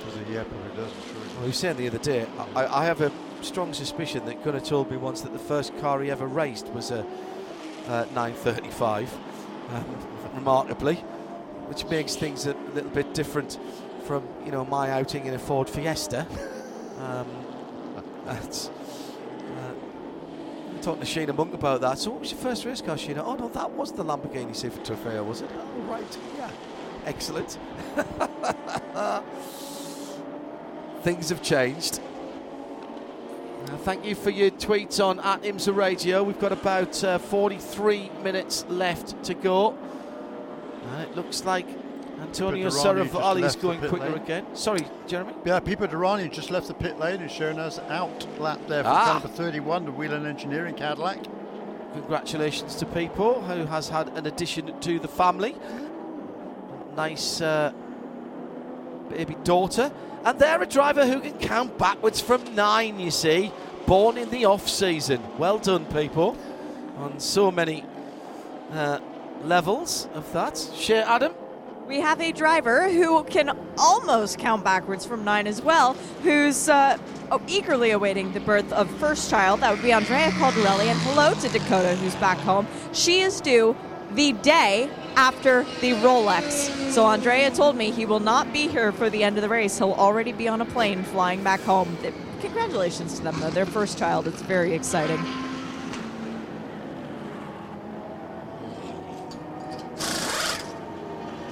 Jaminet has brought the number six uh, Penske Porsche onto the pit lane, having set the fastest time of 146.370. Ryan Dalziel has just improved again in the fastest of the LMP2 cars. That's the Era Motorsport car number 18 at 150.756. Did Serravalle improve last time around Yes. as well? He looked like he was going to. Yes, he, did.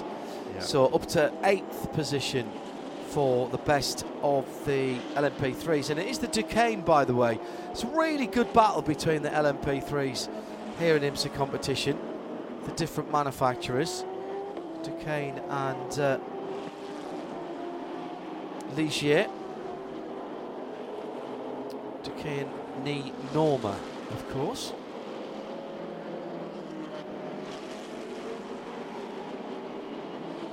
Out goes the new fastest time in GTD Pro as well, Jules Gounon. Oh. Uh, has just completed five laps in number 79 WeatherTech Racing Mercedes, and he goes to the top in GTD Pro at a 158.0. But uh, John Hindhaugh was talking a few minutes ago about Marvin uh, Kirchhofer in the uh, Inception Racing car number 70. That's the McLaren 720S GT3.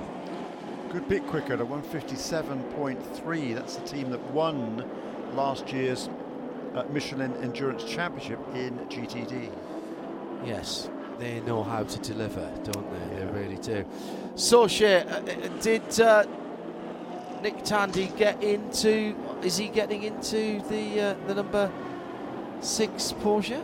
Have to admit, John, I walked away. I walked Okay. down toward the other end of the pit lane. I'm now noticing who's practicing certain things. Brake changes going on. It'll surprise no one that Corvette Racing Well- is practicing theirs. Well, it's not just the fact that they're practicing them; they are changing the brakes. And Yes. what they'll be doing Yes, is they- they'll send them out and bed those brakes in, and then they'll take them off so that you've got a matched set of rotors and pads. They'll be put to one side. Um, will they? Will they need to do it? Yes. Ah, okay. Yeah, in the 24-hour race for sure. They've been doing that at Le Mans for many years, and here for many years as well. Um, but Corvette Racing doing it, and Paul Miller Racing doing it. Those are the only teams that I've noticed so far up and down the pit lane doing brake changes. Um, as for everyone else, they still could do it during race week. We do have a lot Oh, more yes. practice time coming up, so it's not as if this is your only opportunity to get it done.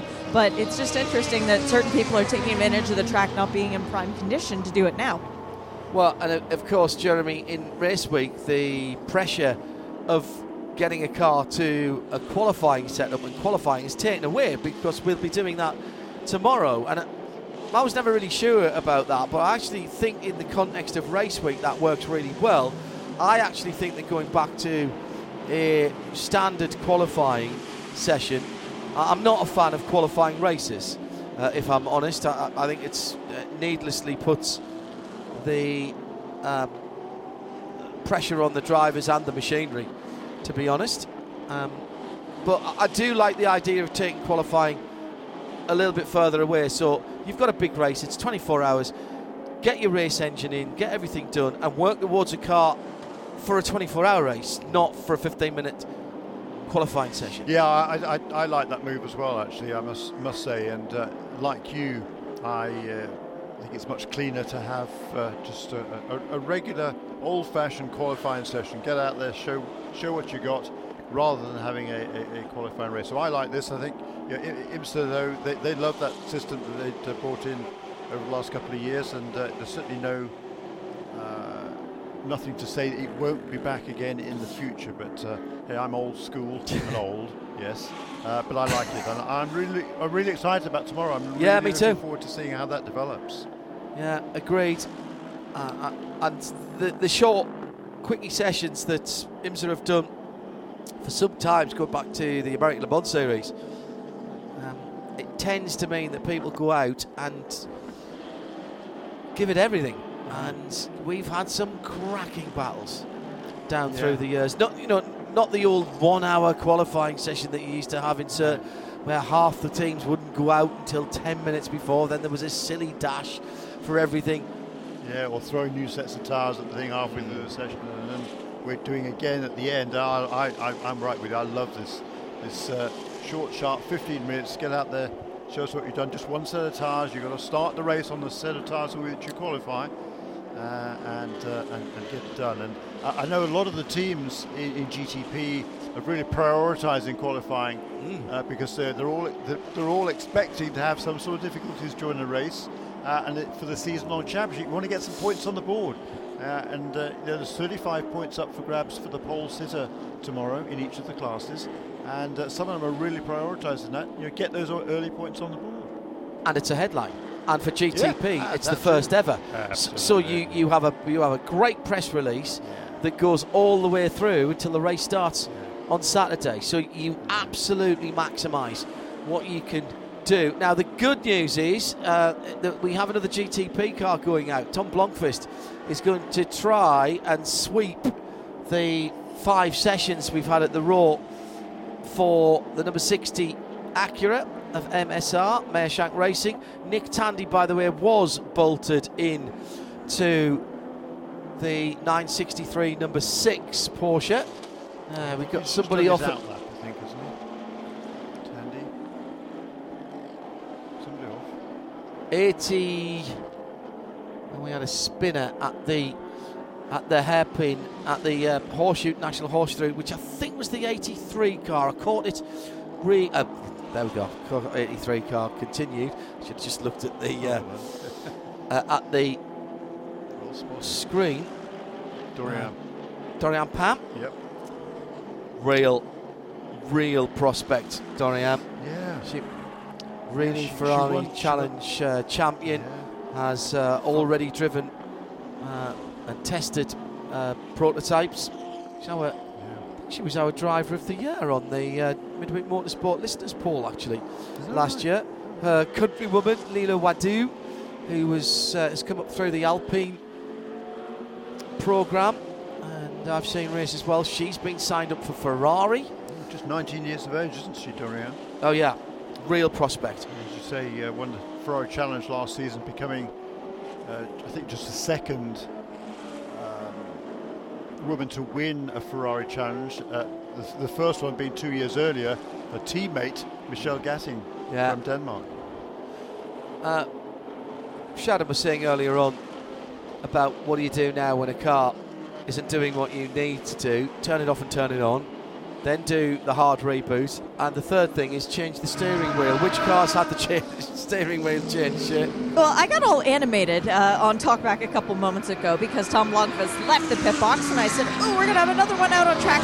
Well, we were, but then he did the hard left-hand turn Ah. back to cut through not where you would go through the Rolex shoot to then go to the Michelin Pilot Challenge garage, but he actually drove through one of the other cut throughs, the one by Corvette Racing, to bring him straight back into his pit box because he realized he wasn't going to make it fully around the track.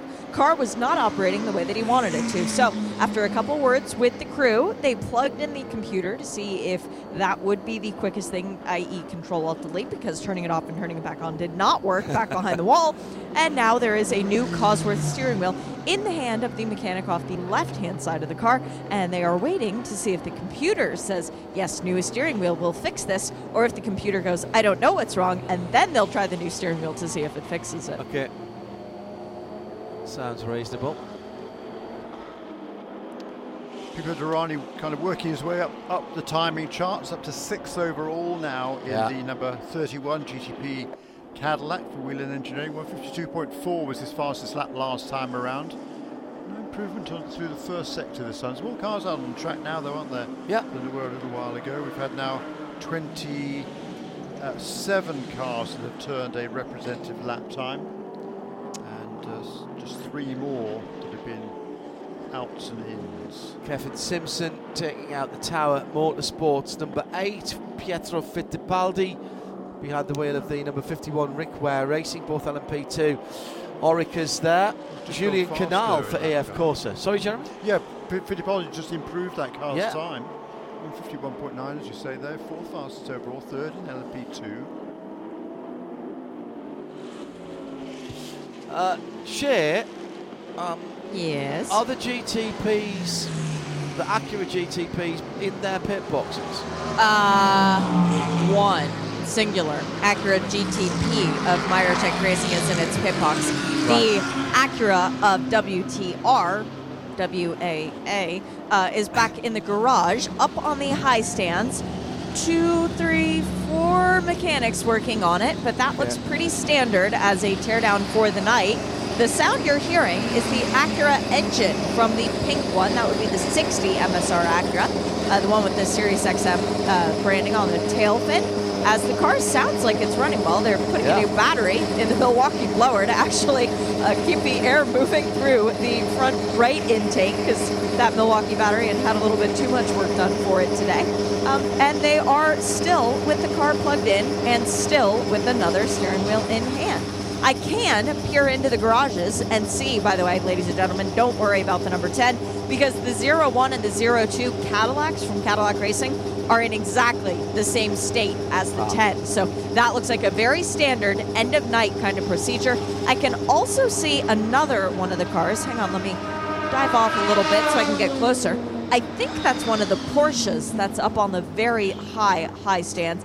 Uh, no, it's a BMW. So yeah, the this is sort of the traditional. We're gonna put you to bed now, tuck them in, and say goodnight process for the GTP cars. Thank you. Shea. Just heard a, a whistling car going underneath us uh, that I've been hearing a couple of times, and I'm delighted to say that Matt Chiara has uh, cleaned that up for you. It's the new Porsches. Apparently, they whistle as they you hear the whistle as they're coming towards you. Bizarrely, the 992 GT3 R's.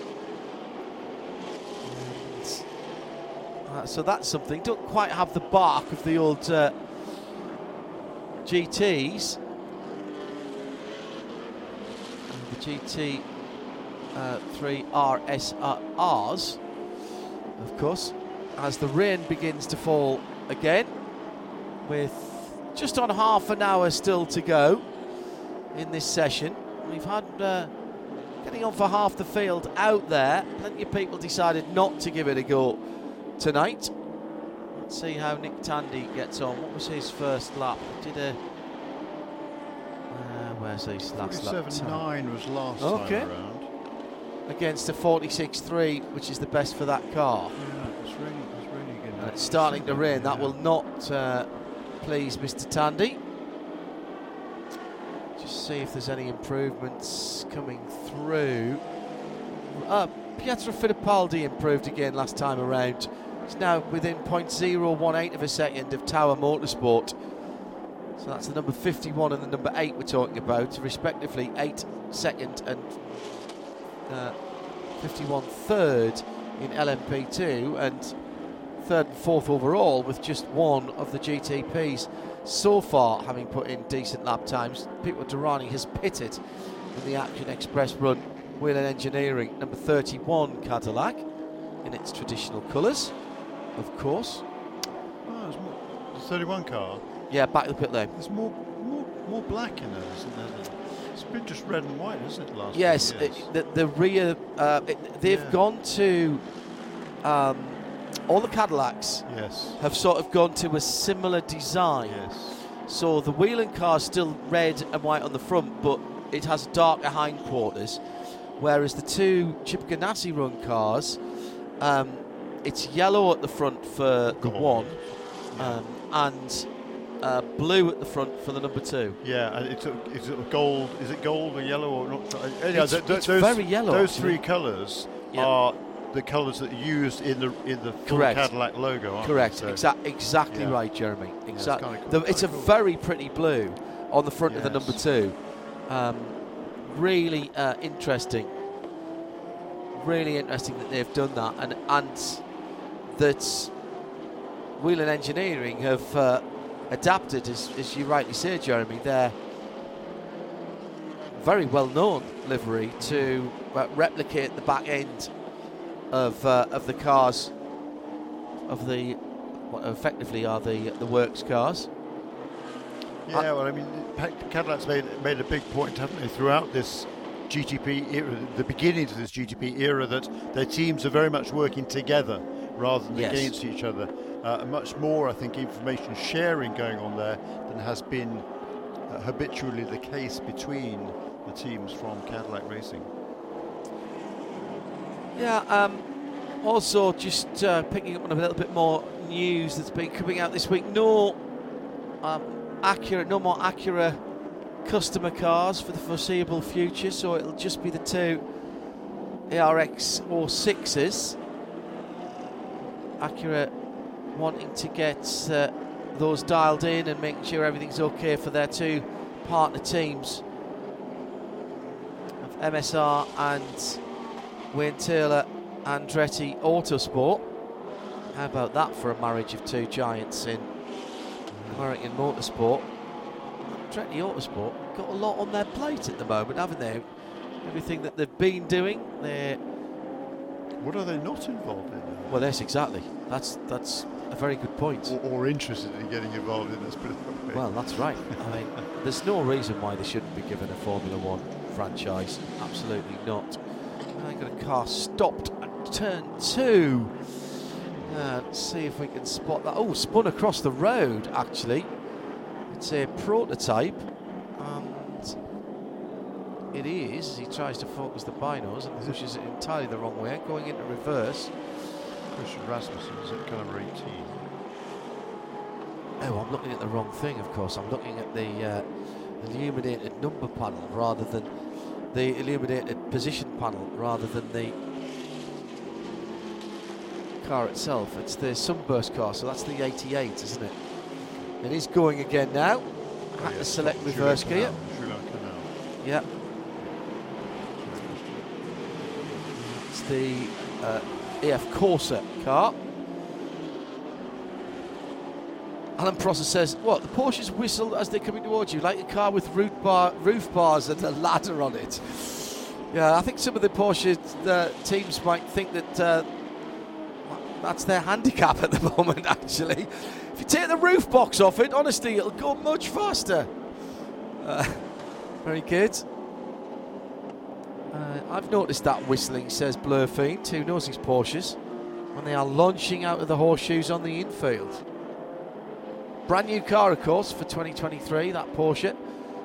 Look, it's a 911 and it looks like a 911, but very little is the same. It, not even the engine uh, this time.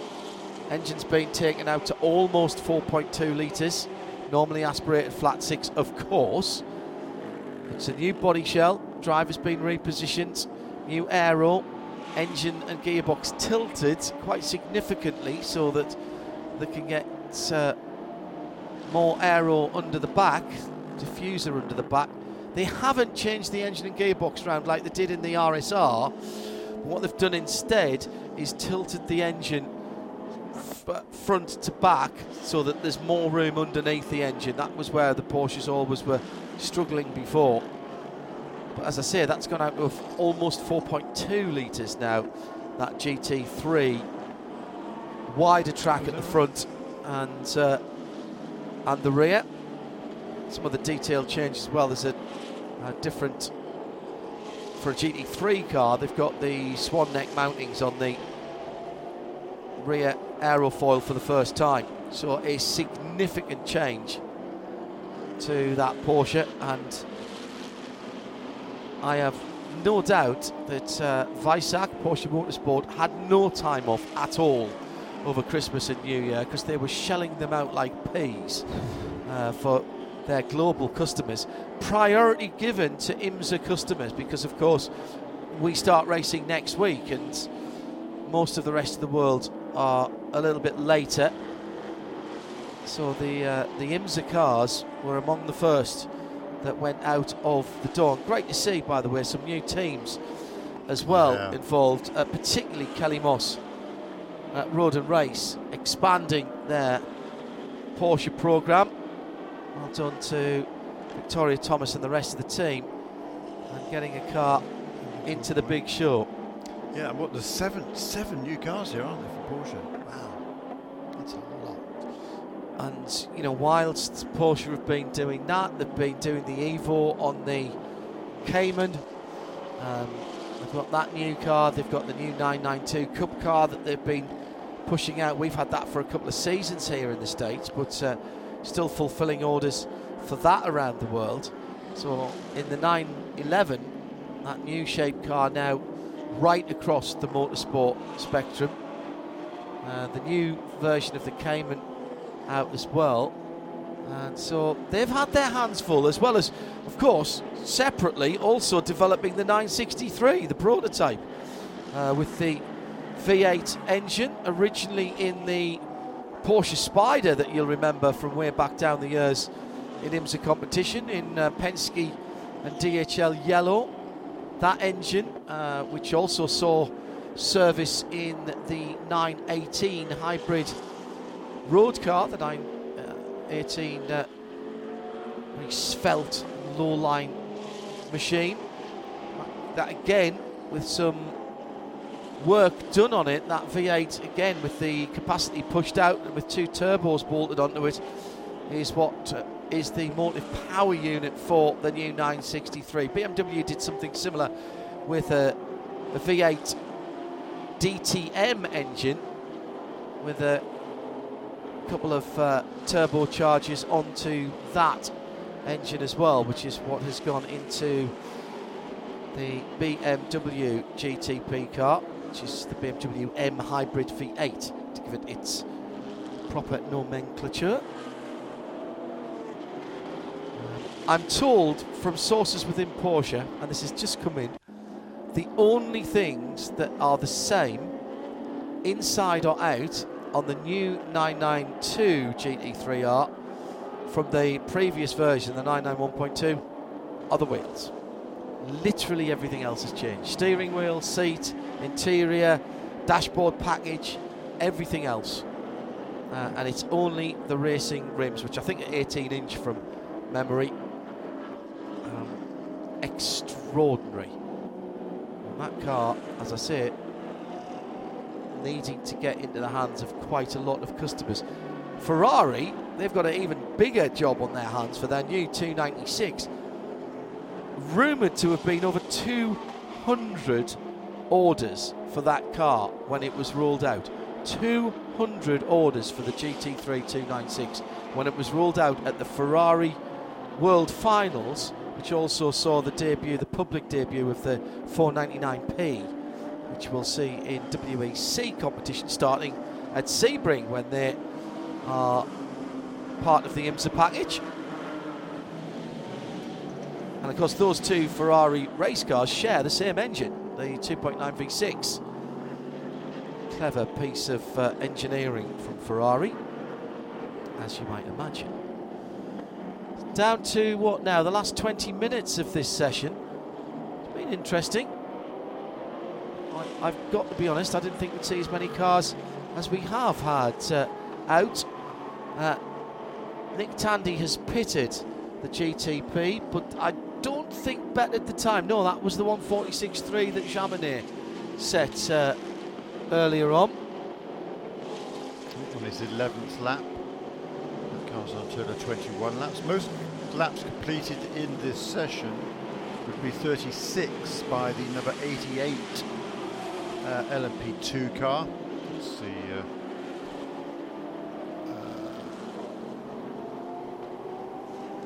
the 88? Yeah, which one's that? Did you say the 88? Yeah? AF Corsa car. Yeah, it's the right. AF Corsa yeah, car, yeah. big pardon. And 35 laps completed by the number 44 Magnus Racing GTD Aston Martin. So uh, they've wasted no time. 36 laps also now by Matthieu Vaxivière completes, Well, that's that, that is number 88 car. Also 36 laps for the number 8 car for Tower Motorsport as well.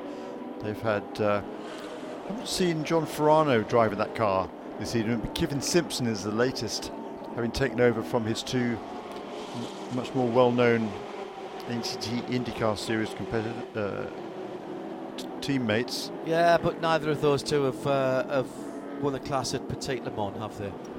And he has. so you can claim that on them. I think we're going to get another uh, GTP car going out if it hasn't already. No, it has just gone out. Uh, Whelen Engineering, the Action Express Cadillac, number 31, going back out again. Pipo Derani was out in that car earlier on. Jack Aitken uh, has taken that car out. He was having a great scrap yesterday uh, with, I think it was one of the Porsches, wasn't it? Yesterday. Oh, and he's got a pit lane speed violation. So he'll have to do a drive through as he was going out. Just one kilometre over, but uh, I think that car maybe already already had a penalty, so no, no warnings there. Once you've had one warning, that's it. If it's just one kilometre over, you have to come and serve a drive-through penalty. That's car number eight. Uh, car number, which one did you say it was? Uh, car 3 1, 31. 3 1, yeah, right, right, right. The Whelen car. Jack Aitken.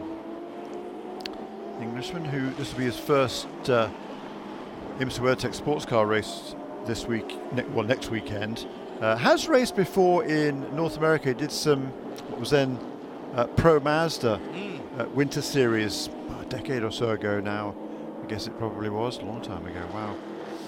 And um, briefly considered trying to make his future over here, then decided to go back again to Europe and has done really, really well for himself. He's driven in all the uh, progression categories towards Formula One. He's tested uh, Formula One cars, uh, and then, of course, last year made the switch over to sports cars as well, so really broadening his horizons. Yeah, I think there comes a time in every driver's career where they have to make the assessment of am I going to make and keep having to find a huge amount of money every year to go open wheel racing in Europe, or am I actually going to get paid to go and drive? And, you know, I realise that the, the guys will want to hang on to the Formula One dream as long as possible, but you've got to pay the bills at the end of the day. And it's pretty simple um, arithmetic in that there are currently um, what 20 seats in Formula One, about the same in IndyCar. Ooh, 27 is going to be 20, the I, I hear that, yes. full-time 27 entries, I believe. Yeah, exactly. Um, whereas even if you only had 27 cars on the grid in a sports car race, they've all got at least two drivers in them, so you've doubled your chances straight away, haven't you?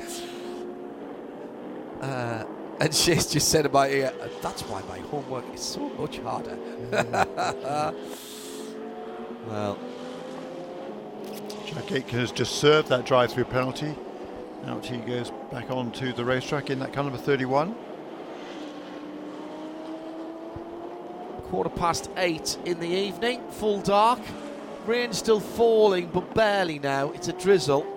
Track is still wet though, no doubt it's wet weather conditions. Still a little bit of spray coming up here and there. This track, when it's this warm, dries pretty quickly. It's still 61 Fahrenheit on the track, 57 in the air. It will surprise you not at all with uh, all the rainfall, rain falling around. It's 87% humidity. Um, It's going to be cooler than it's been for the last couple of days. Then. yeah, absolutely. Uh, 15 Celsius this morning when we came in was the lowest temperatures we've seen all week in Florida. We arrived directly from the Middle East on Monday evening. Uh, so 14 degrees in the air, 16 on the track, What's that in other numbers? and that's uh, 57 in the air, 61 on the track. It's been a pretty solid. um, Actually, the, the, the temperatures in, in Dubai and uh, early part of this week down in Miami and then here in Daytona very similar. Actually, very pleasant. Sort of uh, dropping down to late teens Celsius, about this sort of temperature uh, overnight. L- late to late 50s to early 60s Fahrenheit. Um, during the day, 25 to 27 uh, on the Celsius scale. So it has been very pleasant. But the, the poor guys, uh, Joe Bradley and Nick Damon, went back to the UK on Monday as we were flying, doing the long flight, the 16 and a half hour flight down to Miami. They went back to the UK, and when Joe Bradley arrived at Newcastle Airport, there was snow. There was literally, it was snowing. There'd been a blizzard. How, how, how warm was it, were you saying, in, in Dubai? About about the same as it's been here. So Yeah, you know, okay, yeah. um, late 70s, early 80s, mid 20s Fahrenheit. And been very nice, very pleasant. Didn't get too hot. When I did my stint in the pit lane overnight, from midnight to 3 a.m. Uh, it was shorts and t-shirt weather. You, you don't have to wear the fireproofs because there's no refueling in the pit lane. That all takes place outside of that in the uh, 24-hour series. Very, very pleasant indeed. Um, so we were perfectly acclimatized by the time we got here. Shay Adam down in the pit lane with an update. Where are you, Shay? I'm with Magnus Racing, and Ah, they're after the Aston 44. Martin. Yeah, the 44 with the flashing rain light on the back. Now, John, just a, a overview assessment. We've had what four competitive sessions so far today. Uh, prior to this one concluding, would you say that Magnus is doing an adequate job from the speeds that we've seen? Uh, I, I would think they would be relatively pleased, yes. They are doing setup changes. This is the first time I've seen someone doing an actual, honest to goodness, setup change on their car. They had shims out. They were changing the ride height on the front of this Magnus Racing. Uh, Aston Martin and Nicki Thiim is the driver behind Oh, the wheel right now. So right. Nikki must have gone. Hmm. I think we can In- make it better In the wet? in the wet. I think we can make it better. That's how good Nikki is. Has Okay. Nicky been out yet in this session? Because Not in uh, this session, No, no, he okay, went- he's he went out getting earlier ready on. now, is he? Oh, did he? In the afternoon. Oh, sorry. in the afternoon, yes, yes, yeah, yes, he was quickest in the, the Yeah. in one of the sessions earlier on today. Yeah, yeah. That's that a- car's that's been a good fast all addition. weekend. Yeah, Uh, that's a good Andy, addition, Andy Lally was quickest in the very first session yesterday, wasn't he? Correct. As well. Uh, Jack Aitken has just uh, improved in caliber 31. Has he I'm sure it wasn't his first or second flying lap in that car after that serving that drive-through penalty. 151.6. Go faster again on this lap, faster in each of the first two sectors. So we'll see where he can go, probably up to second fastest overall. Needs to find a second to do that. Yep. Or thereabouts. Uh-huh, yep. Yeah, because Uh, Rasmussen... Oh, Tandy's gone back out again. Has Tandy gone back out again? yeah, I Yes, think he, did go out. Yeah, I think he did. Yeah, he sneaked out. Yeah, One- you're right. 147 flat last time around against the car's best of a 46.3. And Jack Aitken, as Jeremy Shaw predicted, hello, he must be tuned in to 107.9. uh, straight up to second position, uh, and he found, yeah, uh, one, two, better part of three seconds there, didn't he? Yeah. 148.804.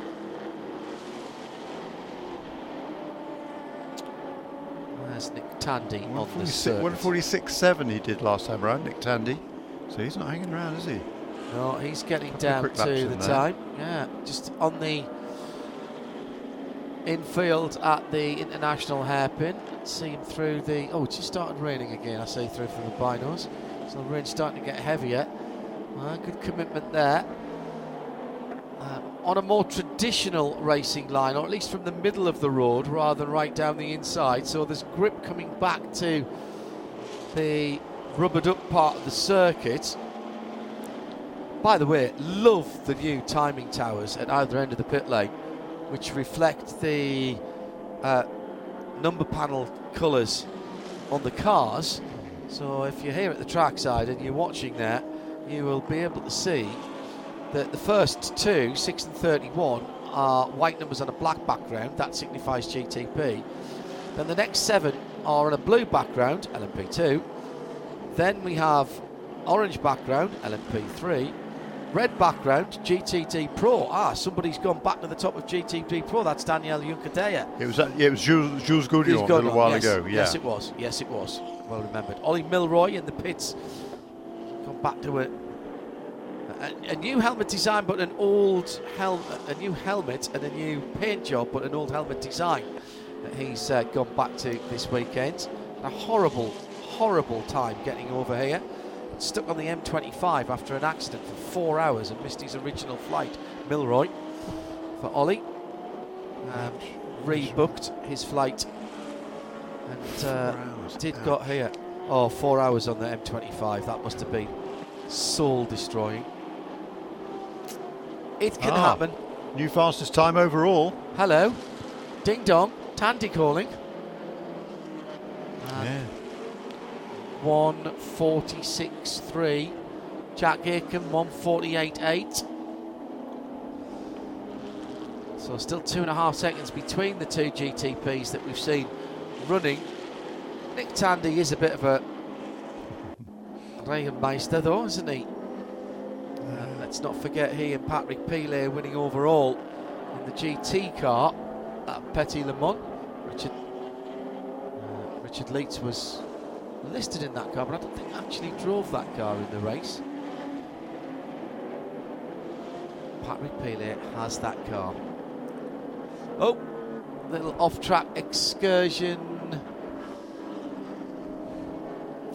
for the number 47 Cetilar Ferrari at the international hairpin. Jeremy will check to see who's driving that while I see if there's any lasting damage to it. No, it's fine. Heads down to the western end of the infield.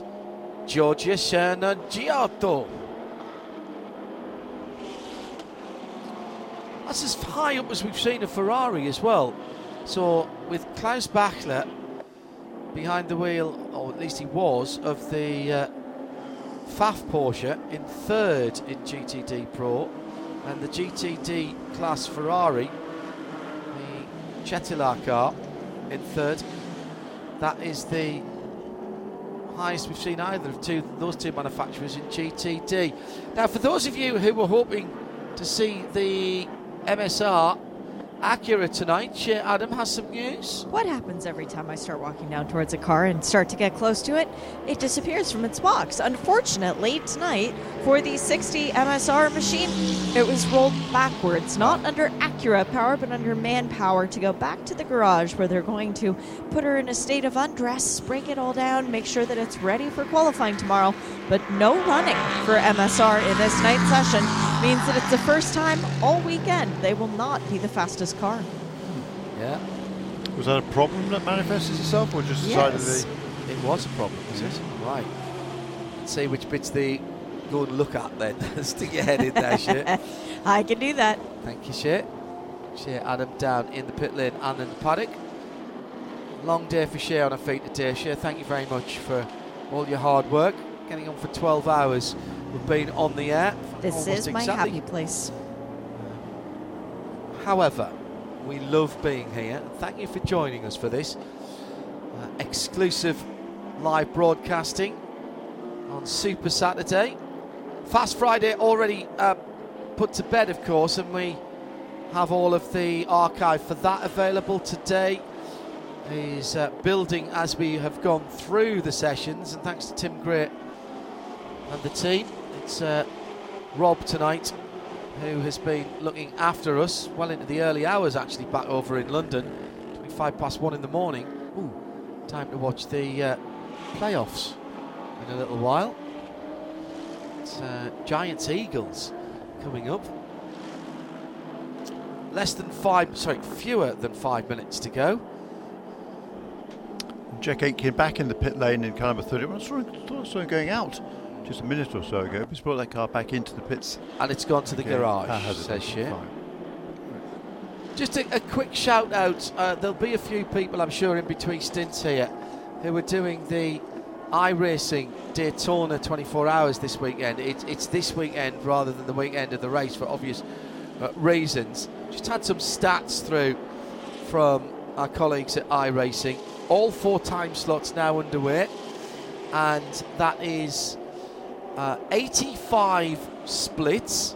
That's 85 different races, 4,191 teams, and 16,651 declared drivers competing right now in the Daytona iRacing 24 hours. Well done to them uh, for getting that on this weekend. Now, I know a few teams uh, who are doing that. Actually, Verstappen is uh, in that and uh, not having any problems with disconnections. Although he did make it, his team didn't make it into the top split. I hear uh, from earlier on. Shea, Acura update. What was the problem that took the 60 car back to the garage when we thought we were going to see it on the circuit? Well, the problem that we have, John, is that they heard us on the PA, so they decided not to look at any of the bits and instead dry the car off thoroughly before pulling the bodywork off. Okay. We're not going to know what's wrong with this car tonight. Okay, we'll find out tomorrow. It'll be fixed, I'm sure. They'll want top slot tomorrow. That is the. All of the GTP manufacturers will want that. Uh, will want that particular headline. Another fastest lap by Nick Tandy, 146 206. It's now two and a half, just over two and a half seconds, almost 2.6 seconds ahead of Jack Aitken, who, as we've heard, is back in the garages. Era Motorsport have sent out Ollie Jarvis in the number 18 LMP2. Just on two, I think he's done three or four laps now, perhaps. Or Yeah. I I noticed his name on the uh, on the out lap maybe four or five minutes ago, maybe it was, and uh, he's going to turn some laps in that number 18 car. So again, I think uh, all of the pro drivers will have been out in that car during this session. I haven't seen uh, Dwight Merriman at the wheel, but uh, the others have all, all been out there and, and going very fast too. That's the car that is uh, currently fastest in LMP2, third quickest overall. It was Ryan Dalziel who set that time earlier this evening. LMP2 car on the overall podium next weekend? Question mark? No. No? I don't think so. No, definitely. You not. think the GTPs, there'll be enough GTPs that'll do enough laps and get to the end? Yeah, Okay.